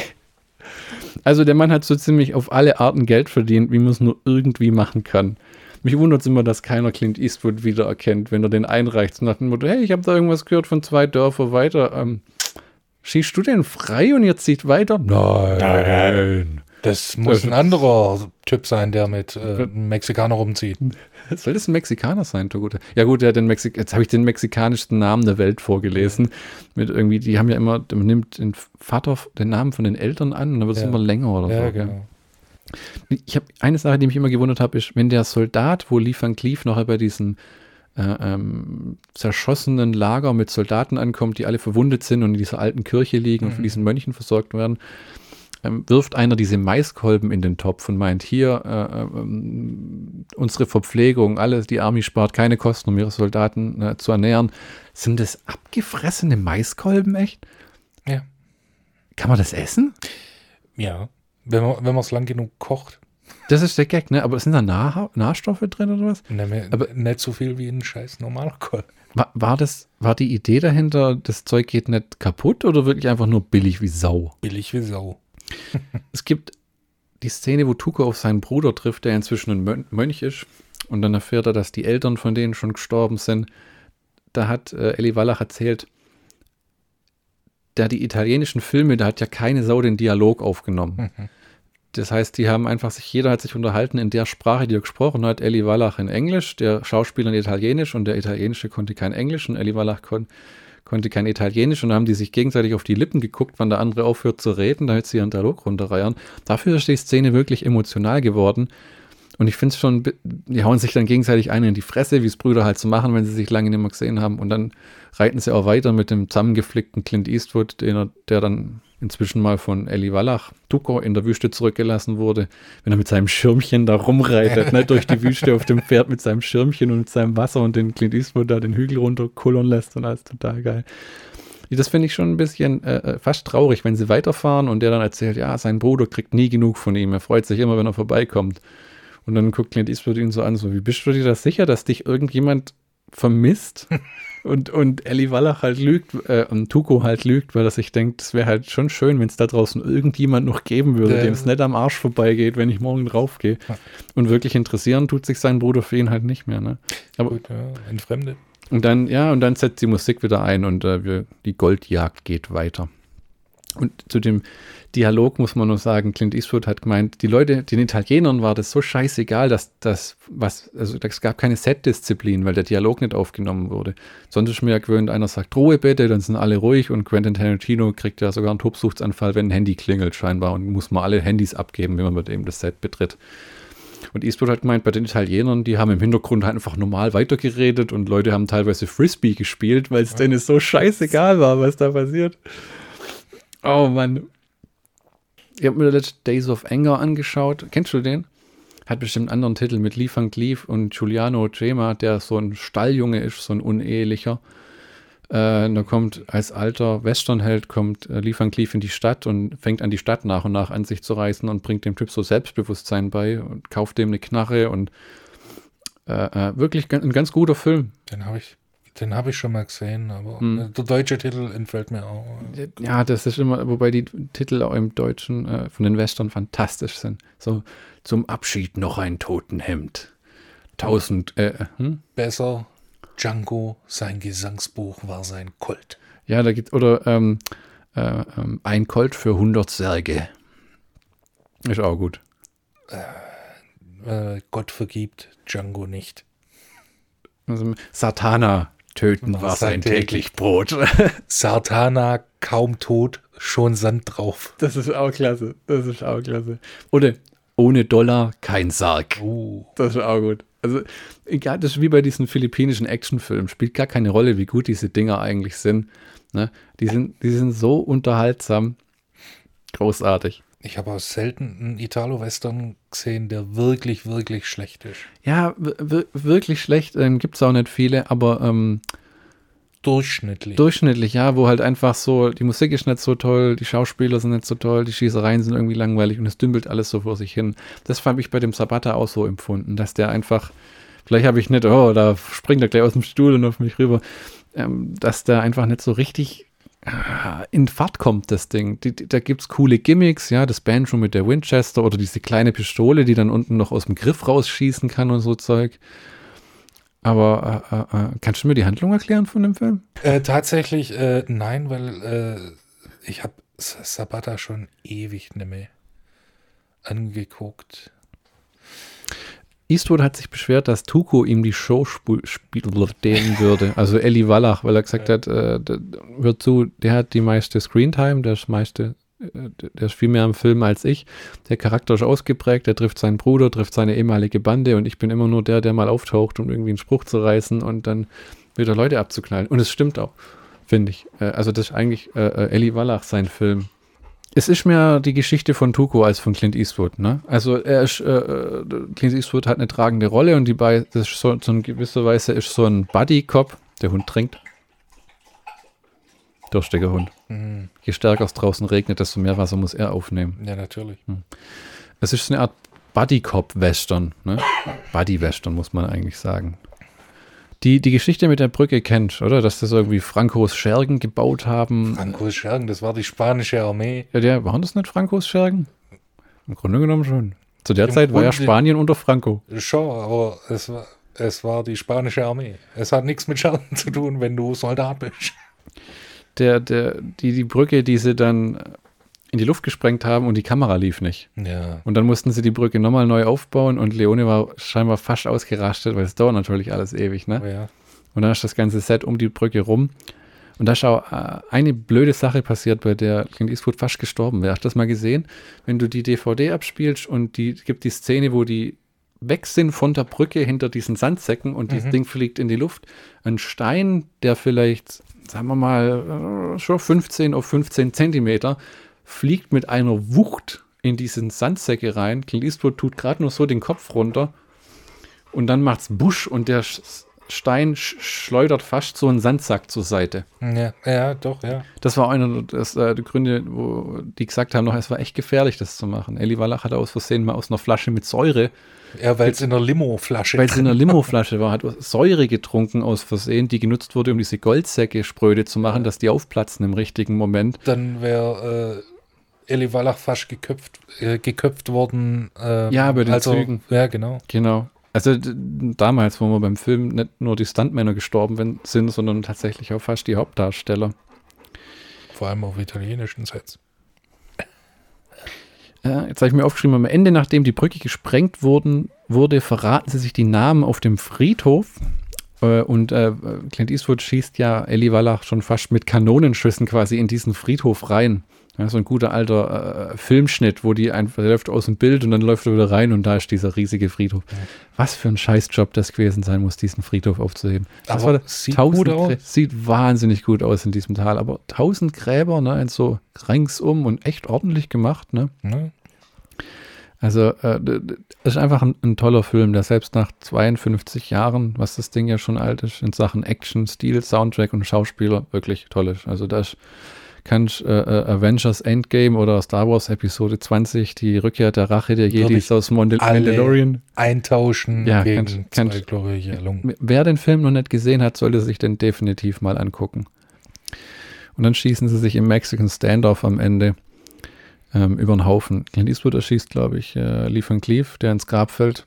Ja. Und dann äh, will er Eli Wallach, den armen Tuko, noch aufhängen, letztes Mal. Und jedes Mal, wenn ich den Film eine Weile nicht gesehen habe, denke ich wieder, der lässt den verrecken.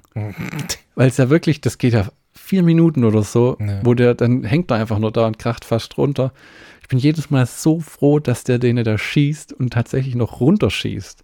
Und er hat ja das, und er teilt ja das Geld im Endeffekt mit ihm. Ja, Ne? das ist richtig. Und, und, und Lee Van Cleef kriegt, was er verdient hat, weil er ja wirklich ein brutales Arschloch in dem Film ist. Der jeden Versuch Kugel im Bauch. der ja, der ist äh, äh, betrügerischer als der äh, ähm, Tuco, finde ich. Der Tuco fällt, will Eastwood auch bei jeder Gelegenheit Blondie in den Rücken fallen, die er eigentlich kriegt, so richtig. Nicht am Anfang, aber später hat man irgendwann so das Gefühl, wo er durch die Wüste treibt, will er ja eigentlich in den Tod treiben, ne? bis er dann eben auf diese Soldaten trifft, die in dieser Ja. Kutsche ihm von dem Gold erzählen. Was auch lustig ist, ist, wie viele Western findet der Western so nach und nach seine Handlung. So, die, die erste dr- Dreiviertelstunde ist so ein Meandert die Storyline so ein bisschen vor sich hin und dann nimmt es langsam Fahrt auf. Ja, wenn dieses Gold ins Spiel kommt, dann haben so alle ein gemeinsames Ziel. So, jetzt wollen wir die Kohle haben. 200.000 Dollar in Goldmünzen. Hm. Es gibt von dem Film tatsächlich eine Parodie. Ähm, ein italienisches Comedy-Trio oder Duo, nicht Trio ist es, hat ähm, eine, eine Parodie von dem Film gedreht, auch mit deutschem Geld. Lief nie in Deutschland an, kam nie im Kino raus, ist nie synchronisiert worden, kam, kommt nicht auf DVD, ist nicht im Fernsehen gelaufen scheinbar. Nur in Italien. Und das Ding hieß Il, Il Bello, Il Brutto, Il Cretino. Und ich habe das mal durchs Google, äh, durchs gute alte schöne, das Google Translate äh, gejagt und das hat dann wahrscheinlich wahrheitsgetreu gesagt, das Gute, das Schlechte und das Kretin. Kretin. Kretin. Ne? Vielleicht soll das wirklich ein Gag sein. Äh, Ich habe hier mal die äh, aus dem Wikipedia, meine Güte, steht da manchmal viel dran. Äh, Der Film kommt in Deutschland nirgends, aber Wikipedia-Einträge sind gigantisch. Also, was die Leute da alles zusammentragen. Da steht die komplette Handlung von dem Ding drin. Hat einer in Von der. Parodie oder was? Ja, Dang. Ich lese dir mal vor. Franco, der Blöde, ist ein Kopfgeldjäger und Zi- Zizio, Zizio, ich glaube, so hießen die, äh, die Schauspieler. Der Hässliche ist ein gesuchter Bandit. Franco liefert Zizio an verschiedenen Orten aus, um das Kopfgeld zu kassieren und befreit ihn anschließend wieder, indem er das Seil durchschießt, mit dem Cicero gehängt werden soll. Zizio. Hm. Eines Tages jedoch verfehlt er sein Ziel und versucht, seinen Kummer beim Pokern zu vergessen. Ist auch toll. Nach dem Motto, mischt daneben. er gewinnt durch Betrügereien eine große Summe Geld, was das Bedienmädchen Fabienne anlockt. Sie schlägt ihm beim Rendezvous K.O. und nimmt das Geld. Franco versucht, erneut beim Kartenspiel zu gewinnen, endet aber kläglich. Hinausgeworfen tritt, trifft er auf Zizio, der dank des Kragens von Santa Rosilia Rosalia überlebt hat und sich nun rächt, indem er Franco in die Wüste zwingt, wo er ihn Hunger und Durst leiden lässt. In der Einödne begegnen sie einem Sergeant der Konföderierten, der ihnen den Fundort eines Schatzes anvertraut, jedoch jedem nur einen Teil. Ist auch clever. Einer kennt den Namen des Friedhofs, wo die Beute zu finden ist, der andere des Toten, an dessen Grab sie suchen müssen. Ich glaube, im gleich Ist ähnlich. Ist ähnlich. Ist ähnlich? Ich dachte, die, äh, Clint Eastwood kennt beides. Äh, ja, aber Ah, nee, am, das am, ist- am Anfang, ist, ne? Stimmt, das ist, weil, ja, stimmt, das, äh, das ist ähnlich. Ähm, Franco und Sizio beschließen zu teilen und machen sich auf den Weg zum Friedhof, während ein weiterer Interessent, der Hübsche, ebenfalls die Fährte aufgenommen hat. Nach einigen Abenteuern, so müssen sie sowohl Konföderierte als auch Unionisten darstellen, erreichen die beiden Gefährten ihr Ziel. Der Hübsche kommt ihnen zuvor und bis besteigt mit dem Geld sein Pferd, als Fabienne auftaucht und die Beute an sich nimmt. Die Frau nimmt das Kohl, wie im echten Leben.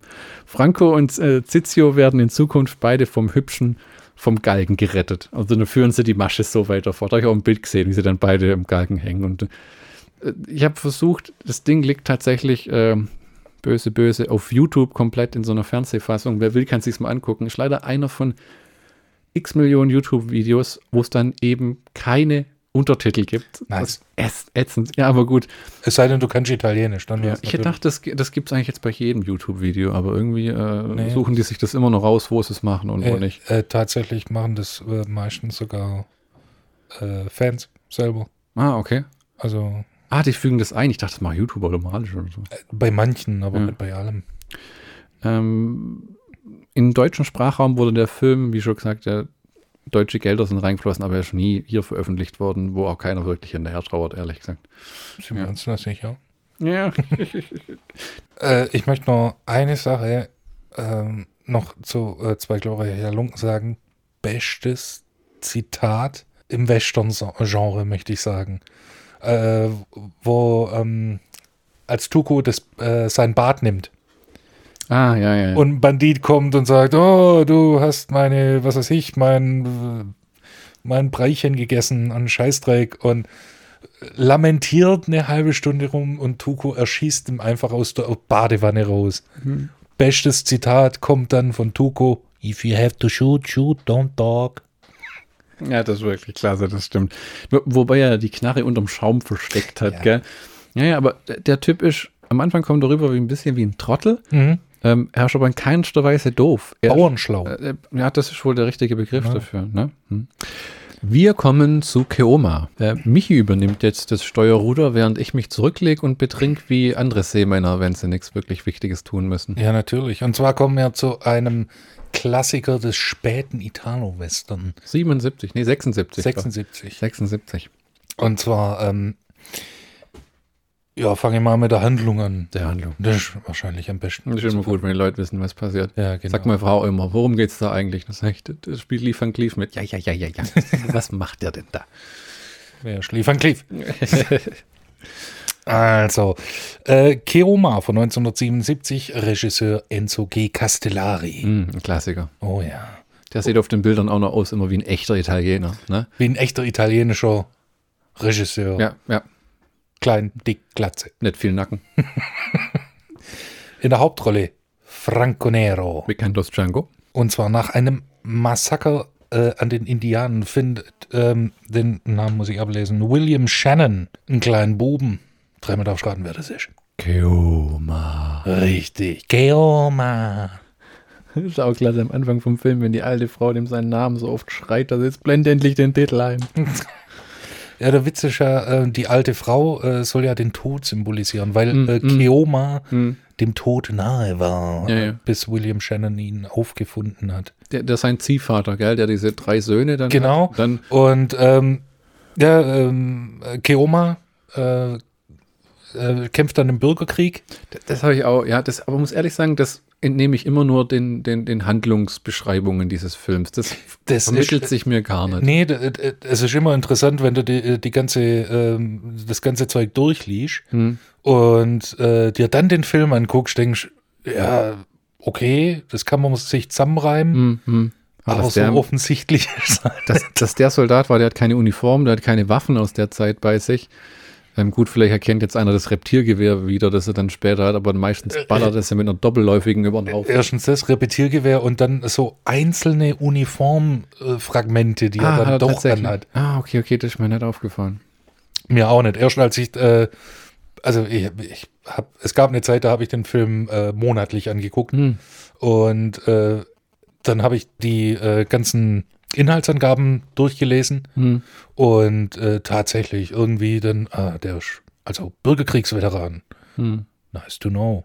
Ja, also es erschließt sich nicht so richtig. Du hast gesagt, die, äh, die Fragmente, die er bei sich trägt, aber ich habe es echt Ja, mir ist es, es, vorbeigegangen. es ist auch nicht wirklich für die Handlung ähm, wichtig. Äh, Nee, wichtig nee. ist nur, dass er ähm, aufgezogen wird von William Shannon Mhm. und dann weg ist. Als Indianer und dann, ja genau, Halbblut. Halbblut, ja Richtig. genau. Nach seinem Kriegsdienst kommt Neo, äh, Keoma wieder in seine Heimatstadt zurück und ähm, sieht, dass die äh, Stadt unter die äh, Gewalt von einem gewissen Cadwell. Mhm. Der Äh, Böse. Genau. Und äh, der mischt äh, die ganze Stadt auf. Und zu Hilfe kommt ihm natürlich so ein bisschen der Fakt, dass gerade eine Pockenepidemie Hm, äh, Epidemie hm, hm. dur- äh, grassiert. Und äh, Da gibt es auch eine wundervolle Szene am Schluss von dem Film, wo kommt äh, so ein, der gute alte Western-Schlangenölverkäufer in die Stadt geritten, voll mit so, ich habe die Heilung für die Pocken. Und die, die Leute voll, yay, wir müssen immer sterben. Und dann kommen alle angelaufen und die laden das aus und sind begeistert und wollen das verteilen. Und dann kommt dem seine Schergen und meint, Moment. wait a minute. Langsam, langsam. Hier kostet alles Geld. Ja? Das Wasser, ja? Das Abwasser, Nee. das Duschen. Du glaubst doch nicht, dass ihr jetzt eine Heilung kriegt für umsonst. Ja? Wenn äh, ihr kein Geld dafür zahlen würdet, dann macht's wie eure Verwandte auf dem Friedhof und begebt euch unter die Erde. Sozialverträgliches Ja. Ableben schon damals. So wie heute, ne? Alle keilen sich nachher um die Heilung und, und äh, ich finde das voll süß, wenn die sich das aufträufeln und, eintr und trinken und alles.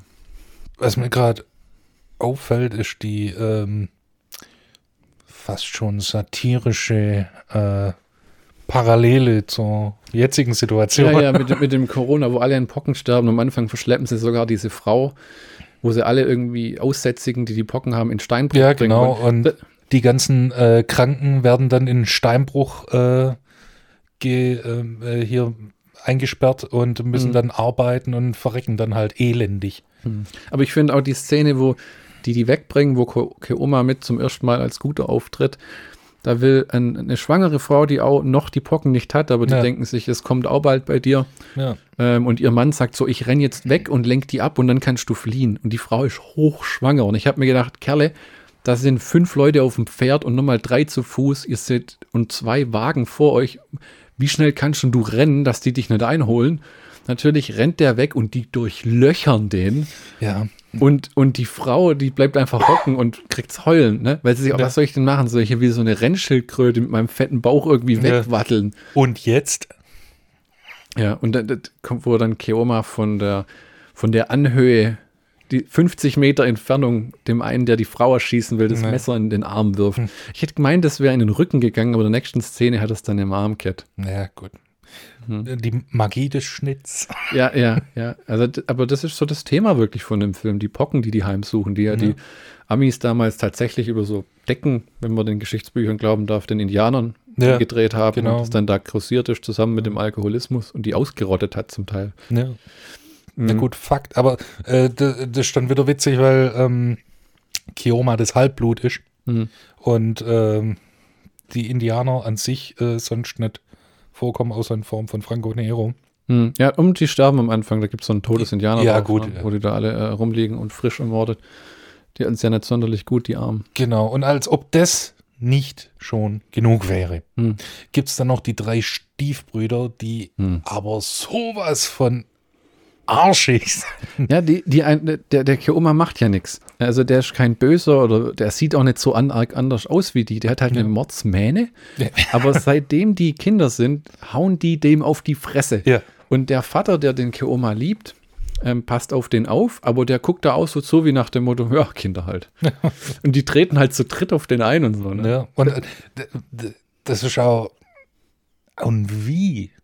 Also, wenn du den Film anguckst, dann, äh, dann bist du schon auf der Seite von Keoma. Hm, hm, Weil ja. die. Einfach nur, weil er sich nicht verhält wie ein Arschloch. Ja.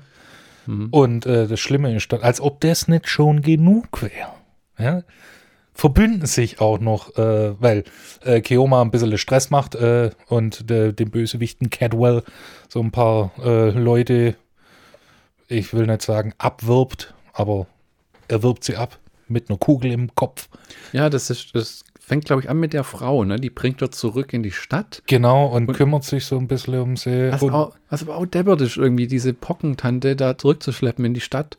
Man musste ja nicht dem Steinbruch zu Tode schänden, aber dann irgendwie zu sagen, äh, bringt sie wieder zurück in die Stadt, wo alle Leute sind, ist auch ein bisschen unverantwortlich. Und die Frau wird ja immer so hin und her geschoben. Ne? na, Äh, äh, sie, äh, er befreit die Frau, die Frau befreit ihn, dann befreit er wieder die Frau. Ja. Ja, aber das, das ist dann auch wieder das Konfliktpotenzial, ähm, die The Damsel in Distress. Hm, hm, hm.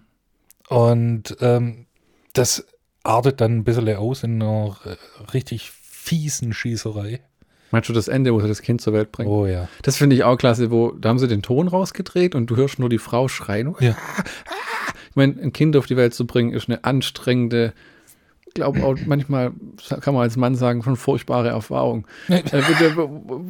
Es kostet dich so viel, dein Körper ist danach nimmer der gleiche, neun Monate äh, harte Arbeit und dann nur dieser Moment mit den wildfremden Leuten um dich rum, die du ja davor in der Regel kennengelernt haben solltest. Aber in dem Fall diese Frau, die den Tod symbolisiert, die das Kind zur Welt bringt Ja. und Keoma erschießt währenddessen lauter Leute. ja.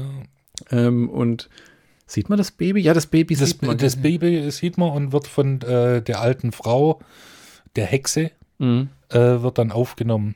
Mhm. Also der, der Tod Und- hält und- das Leben. Genau, und ähm, so, so war es auch am Anfang, also als Keoma ein kleines Kind war, Mhm.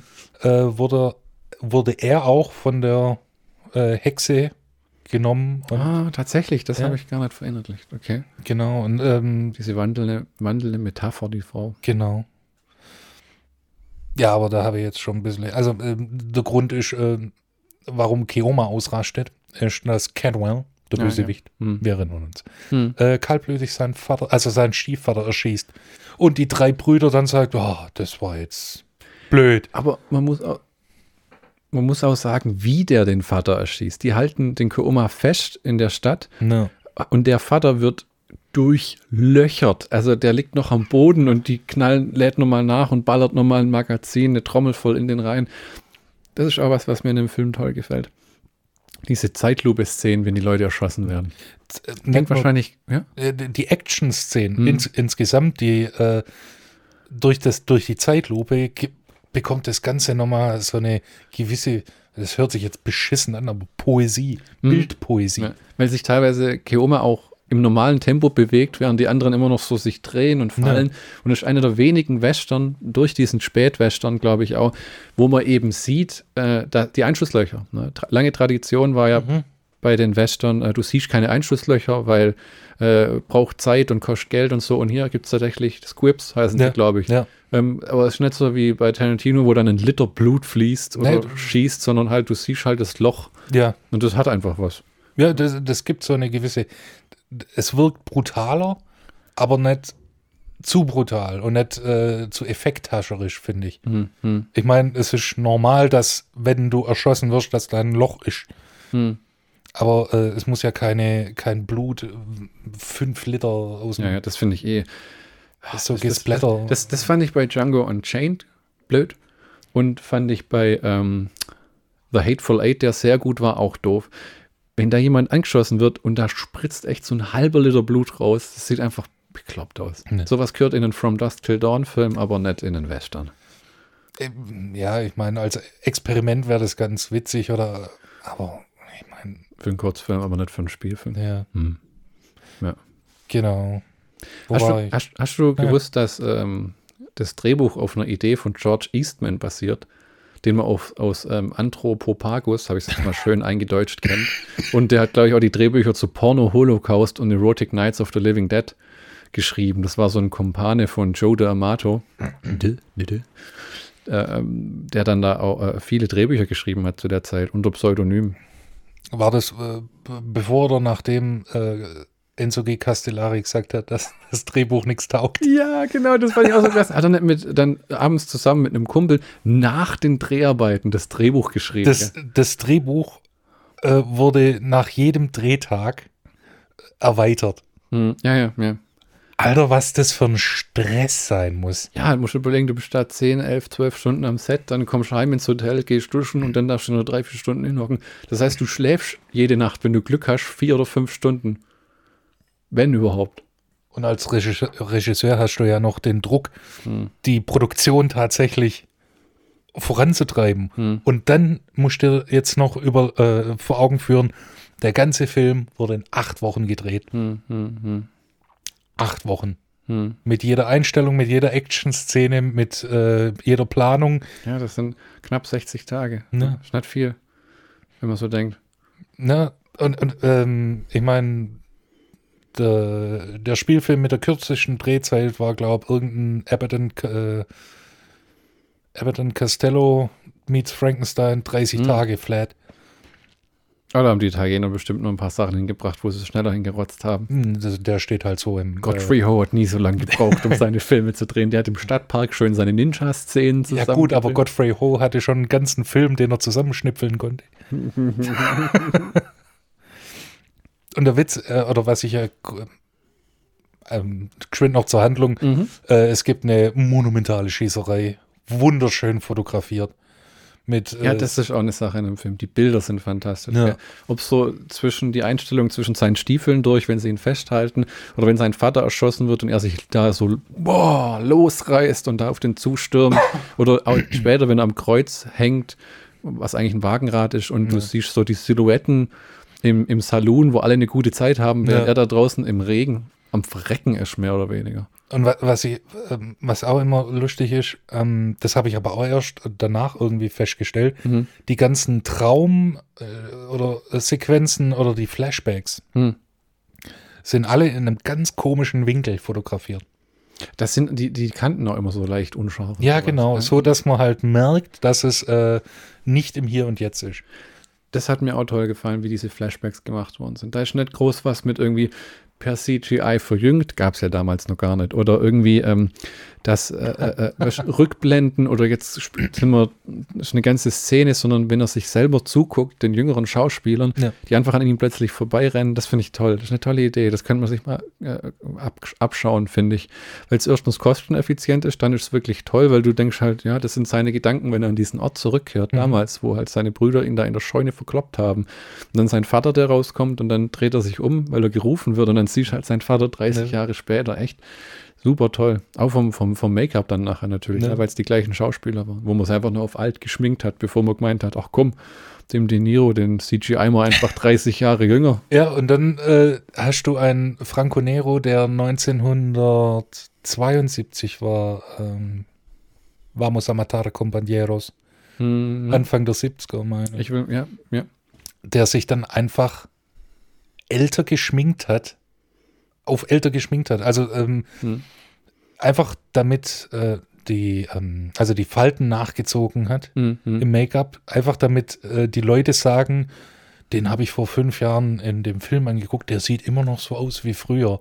Nur aus dem Grund. Der, Weil- der, der, der, ich habe ein Bild angeguckt von ihm vor ein, zwei Jahren. Der ist auch nicht wirklich großartig gealtert. Äh, man sieht höchstens an den ähm, Augen ein klein bisschen, dass er jetzt wirklich älter ist. Und er hat auch gemeint, dass er kurz davor war. Aber da muss man auch sagen, das sagt er seit 20 Jahren, einen neuen Django-Film zu drehen und dass Corona ihm jetzt da in die Quere gekommen ist. Ja, Der- doch, hm. Der, der, der will ja immer äh, äh, mit Enzo G. Castellari, glaube ich, gerade mit dem doch mal einen Western machen. ja, weil das der letzte ist, der noch lebt. Aber den es- großen Western-Regisseuren. Aber- es ist äh, schwierig, wahrscheinlich das Geld zu finden. Schwierig gerade in dem Corona-Scheiß, wobei schwierig ist immer das Geld zu finden. Und äh, Und Western gehen gerade nicht. Was ist Western, Western-technisch überhaupt nur unterwegs dieser Tage? Puh. Dieser Tage glaubt gar nichts mehr. Nee, das letzte, was Hateful Eight war, glaube ich, das letzte. Und oder? dieser ähm, grottige, gl- gl- grottige, äh, glorreichen Sieben. mit Denzel Washington und so Chris, Chris, äh, der, der Guardians of the Galaxy, Chris. Pratt. Genau, von The Office. Mhm. Eine Szene, die mir, jetzt muss ich dich schön unterbrechen, die ich toll Ja. finde, das wieder so ein Flow-Moment wahrscheinlich. Das sind die erste Salonszene und da will so eine Frau sexy tanzen und dann kommt eine von hinten und meint, nee, nee, nee, du musst das Bein so richtig hochwerfen. Das finde ich super, weil sonst sieht das immer so einfach aus in diesen Filmen, wenn die Frauen so dü- dü- dü- dü- dü und hier Ja. hoch und rutscht die Stange runter und schießt wieder nach oben und, äh, äh, und, und da, weißt, da ist halt eine, die kann's nicht. Ja, die hat halt, Ja. die hat halt schon mehrfach abends sich auszogen vorm Spiegel und fällt auf die Fresse, wie sie sich die letzte Socke runterreißen will. Und da ist halt eine gewisse Schwierigkeit mit verbunden. Mhm. Wir, wir haben uns beide die Kinowelt-DVD angeguckt, gell? Ja, ja. Die habe ich mir auch wieder zugelegt. Das Ding hat immer noch ein tolles Bild. Tolles Bild, tolles Bonusmaterial. Ja, Audiokommentar, diese Extras, das Interview mit äh, ähm, Franco Nero, das leider in Englischen ein bisschen schwer verständlich ist. Nicht wegen im Englischen, sondern weil der Ton so dumpf ist. Ja, Hm. da muss ich äh, lauter machen. Ja, ja, ja. Und, und äh, das ist auch so ein Film, wo ich überhaupt gar keinen Grund sehen würde, mir eine Blu-ray anzuschaffen. Weil, ne. Äh, ähm, du sagst schon, ja, warum? Ich habe den Film ja schon. Äh, Eben. Nee, äh, also wenn ich die äh, DVD nicht hätte, würde ich mir einfach gucken, was bin günstiger ist. Du, das ist ja das, ich habe nachguckt. Ähm, die DVD kriegst du bei den richtigen Orten, wenn du guckst, ähm, noch günstig. Aber äh, äh, Blu-ray gibt es keine. Es gibt so eine Semi-Blu-ray in den USA, wo irgendwie noch The Grand Duel drauf ist. Aber ich glaube, das ist auch nur hochgemastert irgendwie. Äh, äh, und, aber bisher hat sich noch. Nee, ich glaube, es gibt tatsächlich von Arrow Video eine Blu-ray in Großbritannien, aber sehe ich nicht viel Sinn dahinter. Ich glaube allerdings, dass das einer von den Filmen ist, der zumindest in Deutschland mit der DVD sterben wird. Der ähm, James Rolfe, der Angry Video Game Nerd, hat ja mal gesagt, dass mit jedem Medium stirbt so eine Reihe von Ja, Filmen ja, mit diesem Medium. Und das glaube ich allerdings bei Keoma auch, dass der mit der DVD verschwinden wird. Na, ich hoffe nicht. Wenn du die DVD nämlich dann in zehn Jahren oder was nimmer wirklich kriegst, dann wo holst du den Film her? Also, ja, wir könnten mal geschwind noch die Handlung zusammen, also abschließen. Ja. Äh, und zwar Riesenballerei, alle gehen drauf. Hm.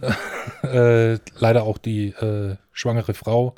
Das ja, Kind stirbt, lebt, stirbt bei der Geburt, ja. genau, das Kind überlebt und Die äh, Oma sagt, ich hau jetzt ab. Gib das Baby, kannst du nicht behalten. mein Kind. Ciao. Ja, aber wirklich, da verkrümmelt sich dann mal kurz.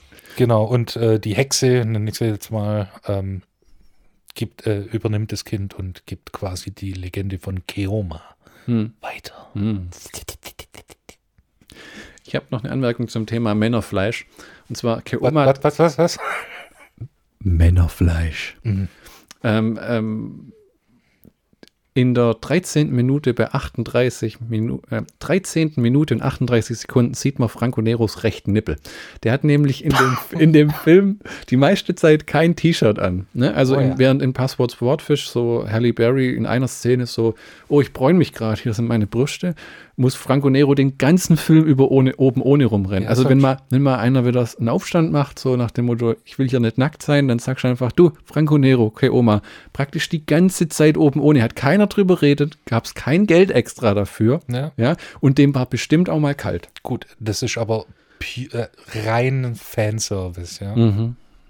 Aber kam auch ein. Grund, sich den doch mal wieder öfters anzugucken. Ja, also meinem Gay-Boner gibt Franco Nero in dem Film viel ja. mit seinen Stahlblauen. 13. Minute 38 das erste Mal und dann später einfach aufpassen, wenn er. Er hat immer so einen schicken Mantel an und dann äh, nichts drunter. Genau. Aber, wo ich auch mir dachte, Alter, kalt. Witzig, ich habe mir gedacht, Alter, lass es doch aus. Hübscher, hübscher Mann, Franco Nero. Damit hätten wir die, äh, die Handlung voll durch, oder? Ja. Und äh, jetzt äh, noch ein kurzes äh, Selbsttrivia. Oh. Ähm, ich hatte mal für eine kurze Zeit äh, E-Mail-Kontakt zu Enzo G. Castellari. Oh ja. Ähm, das kam dadurch zustande, äh, dass ich, äh, ich bin Autogrammsammler Hm. und habe einfach mal geguckt, wer noch von den großen Western, äh, also Italo-Western äh, noch lebt. Stellt sich raus, sind nämlich viel. Ja, ist wirklich so. Und äh, Enzo G. Castellari war so blöd, seine äh, E-Mail-Adresse auf seiner Homepage, Hm. die leider jetzt down ist, Echt? Ah, okay. ähm, ähm, äh, preiszugeben. Und ich habe ihn einfach blöd angeschrieben und habe gesagt, hey, du, kann ich ein Autogramm haben? Und äh, da ging, äh, kam es zu einer richtigen, ähm, richtigen E-Mail-Verkehr, so Mhm. ein bisschen. Wann waren das? Vor zehn Jahren ungefähr? Ja, so oder? ungefähr. Und äh, da hat er mich auch gefragt, äh, so, so typisch so, hey, du kennst mich, wie alt bist du eigentlich? Hm. Und äh, muss ich so 18, 20 rum gewesen sein. Und Hm. äh, da hat er mich gefragt, okay, äh, welche Filme kennst du von mir? Hm. Da habe ich halt so runtergerattert, sorry. Hm. Ähm, weil tatsächlich, ich habe äh, zu dem Zeitpunkt viele, viele italienische Filme gesehen. Also Hm. hauptsächlich, also nicht diese ähm, Pier Paolo Pasolini Kunstfilme, sondern halt ähm, diese Euro-Kriegsfilme. Ähm, dann die äh, Inglourious Bastards. Ist doch auch von dem, oder? Ein Haufen verwegener Hunde, wenn ich bitten darf. Ja. Weil bei Entschuldigung. Bastards kommen äh, die ganzen Fred Williamson. netten, netten Leute durcheinander, weil sie nur die Quentin Tarantino-Version von Inglourious In- Bastards Inglourious Bastards mit A hinten, bitte. Bastardes. oder ein Haufen verwegener Hunde. Hm, Okay, ja, sprechen Sie mit weiter. Bo Stevenson. Hm. Ähm, ja, habe ich mir eine Zeit lang viel, viel reinguckt äh, oder reingezogen, habe auch viel, viel auf äh, VHS aufgenommen Hm. und ähm, habe dann geschrieben, ja, ein Haufen verwegener Hunde Hm. Und äh, ein Haufen verwegener Hunde und äh, Keoma sind meine Favoriten. Und dann hat er sich tatsächlich gefreut, Hm. weil ich habe gedacht, das wäre halt, der Mann hat Besseres zu tun. Hm. Er war damals äh, schon über 70, Ah, der hat nur sogar, sogar 80. Der hat äh, äh, äh, äh, ziemlich lang gearbeitet noch. Ich glaube, der letzte Film ist immer nur dieses Caribbean Bastards, was da bei ihm drin steht, was glaube ich ein italienischer Fernsehfilm war. Ja. Aber der will ja auch immer noch mal.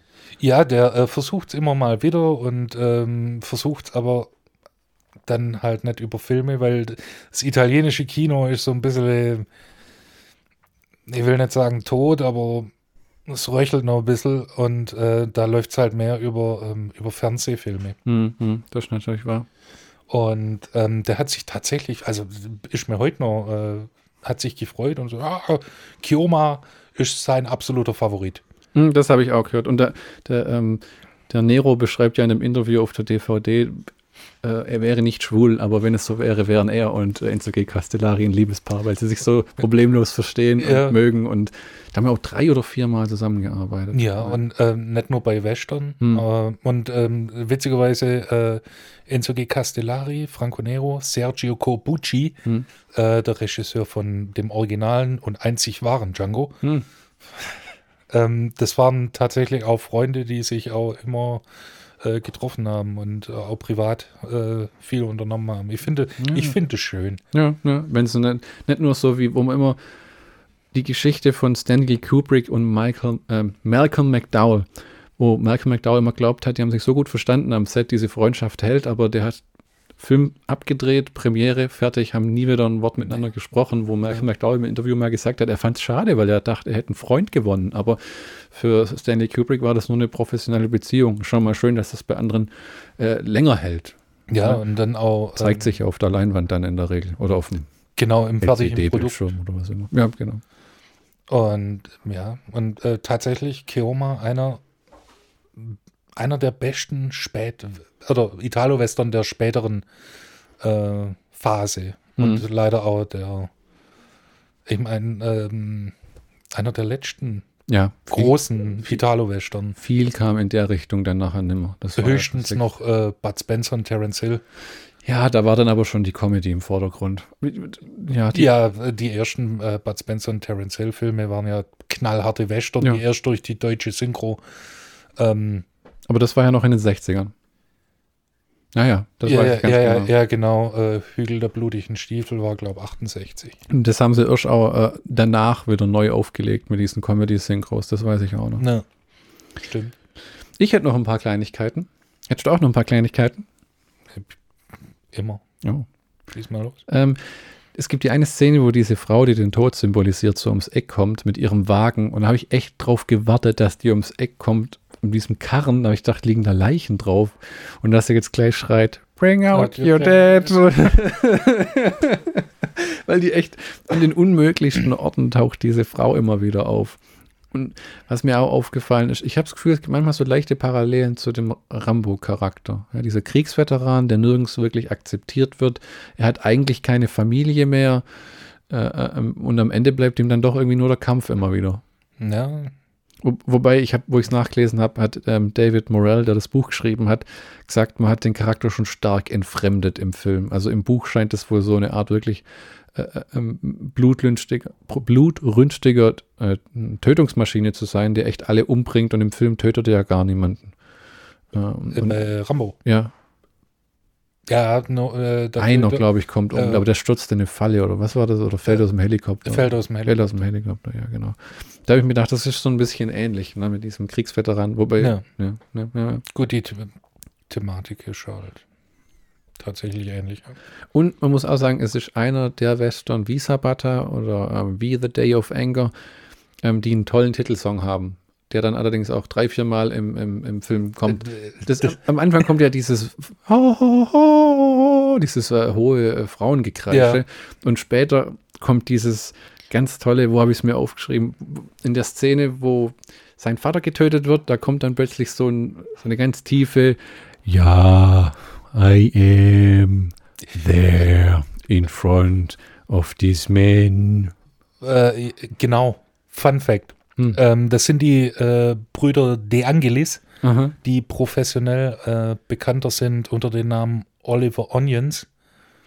Äh, die haben. Ah, die haben auch bei den Bud Spencer und Terence Hill Filmen ja viel gemacht. Genau, und äh, haben äh, leider auch Santa Maria, den Song, ähm, geschrieben. Und mhm. ähm, die Musik war inspiriert von Bob Dylan mhm. und Leonard, Leonard Cohen. Ja. Und da kommt es her. Ah, dieses, ah, der, der singt so. Die, ja. Das habe ich nie gehört.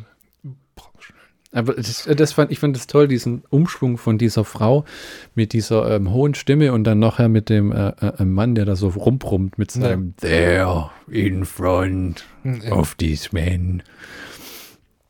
Ähm, und nochmal zu der ähm, Impfstoffszene, was ja gar kein Impfstoff ist, irgendwie die Wunderheilung für die Pocken. Fand ich klasse, wenn Keoma dazukommt und die, die Bösen wollen eine Rechnung ausstellen und Keoma sagt, es gibt keine Rechnung. Und wenn es eine Rechnung gibt, dann bezahle ich die. Und zwar mit Blei. Genau. Und dieses Tolle, wo er dann die Leute abzählt an den Fingern und dann genau hinter jedem Finger, hey Podcast-Hund, hinter jedem ähm, Finger verschwindet so ein Mensch, bevor er sie dann umlegt. Ne? Gott verdammt, ich muss den Film nochmal angucken. Ja, das ist wirklich einer von denen, der, der, der, der, der einem, der macht Spaß und der geht auch schnell vorbei.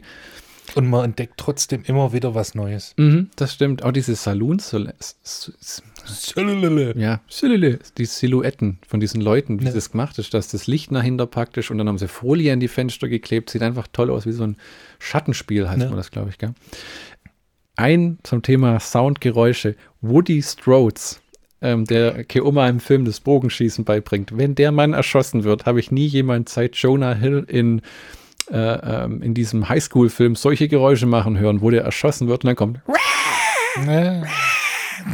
wo der anfängt zu keifen und zu schreien und da völlig nochmal auszuraschen. Das ist echt abgefahren. Und die Rolle äh, wurde tatsächlich für Woody Strode geschrieben. Die, hast du verstanden mit dem Bogen, was es auf sich hat? Ich habe immer äh, darauf gewartet, dass Chioma jemand mit dem Bogen umlegt, aber das haben sie irgendwie aus dem Film rausgelassen, ne? Ja. Der hat immer seine doppelläufige Schrotflinte. Ja, einfach damit er seine, ähm, seine Herkunft nicht vergisst. Ah, ah. Ja, ja, das ist, ähm, wenn es vielleicht eine Fortsetzung gegeben hat, hätte der Bogen vielleicht eine größere Rolle gespielt.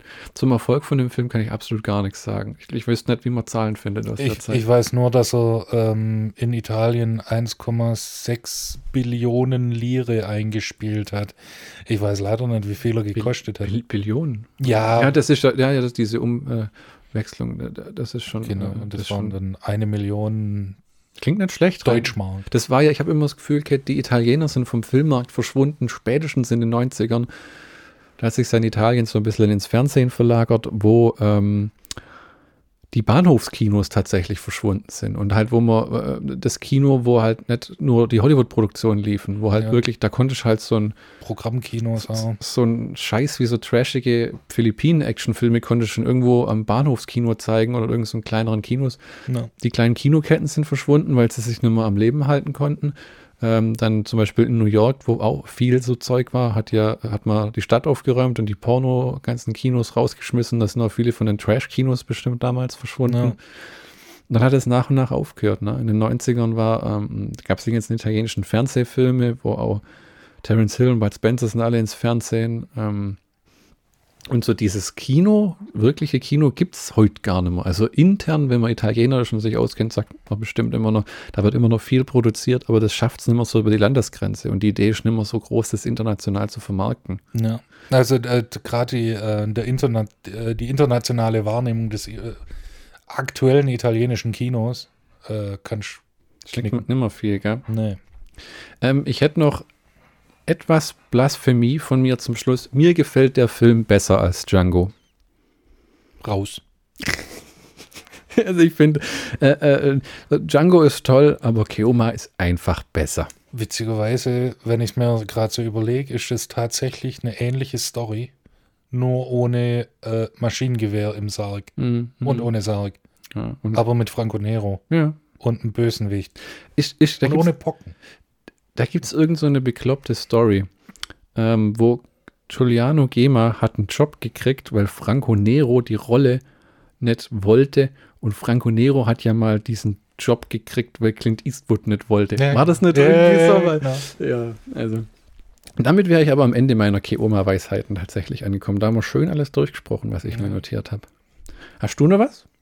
Äh, also ich, ich würde gerne noch eine Lanze für den äh, italienischen äh, oder den Italo-Western brechen, weil kaum ein Genre ist so kreativ und hat so gute Musik. Hm, wirklich wahr. Selbst die schlimmsten Western haben noch geile Musik. Ne? Und äh, egal wie schlecht der, äh, äh, der Italo-Western ist, den du dir gerade anguckst, es ist immer kreativ und nie langweilig. Das war, das war. Bei manchen kann ich ab und zu mal weggucken, aber unterhaltsam sind die Dinge in der Regel immer. Sogar aus Habata, der mir nicht gefallen hat, Frevel, Frevel. Ähm, Zu Recht. ja, Der, der hat seine echten Momente und coole Schießereien und einen richtig geilen Song und äh, mit viel Liebe gemacht auch. Ja. Also da ist ja immer das Ding viel Handwerk. Das hat ja Franco Nero auch gesagt in einem Interview auf der DVD.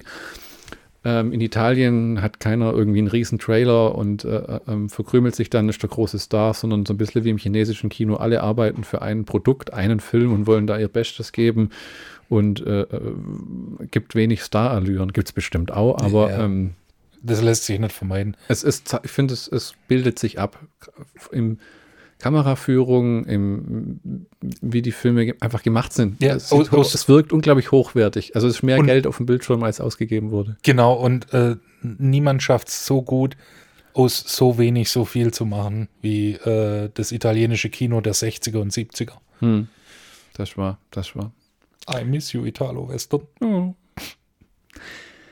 Dann wären wir am Ende unserer zweiten Episode. Ich würde jetzt Michi noch überzeugen wollen, dass wir für die dritte Episode Uwe Boll-Filme nennen. Oder ist es dafür schon zu früh?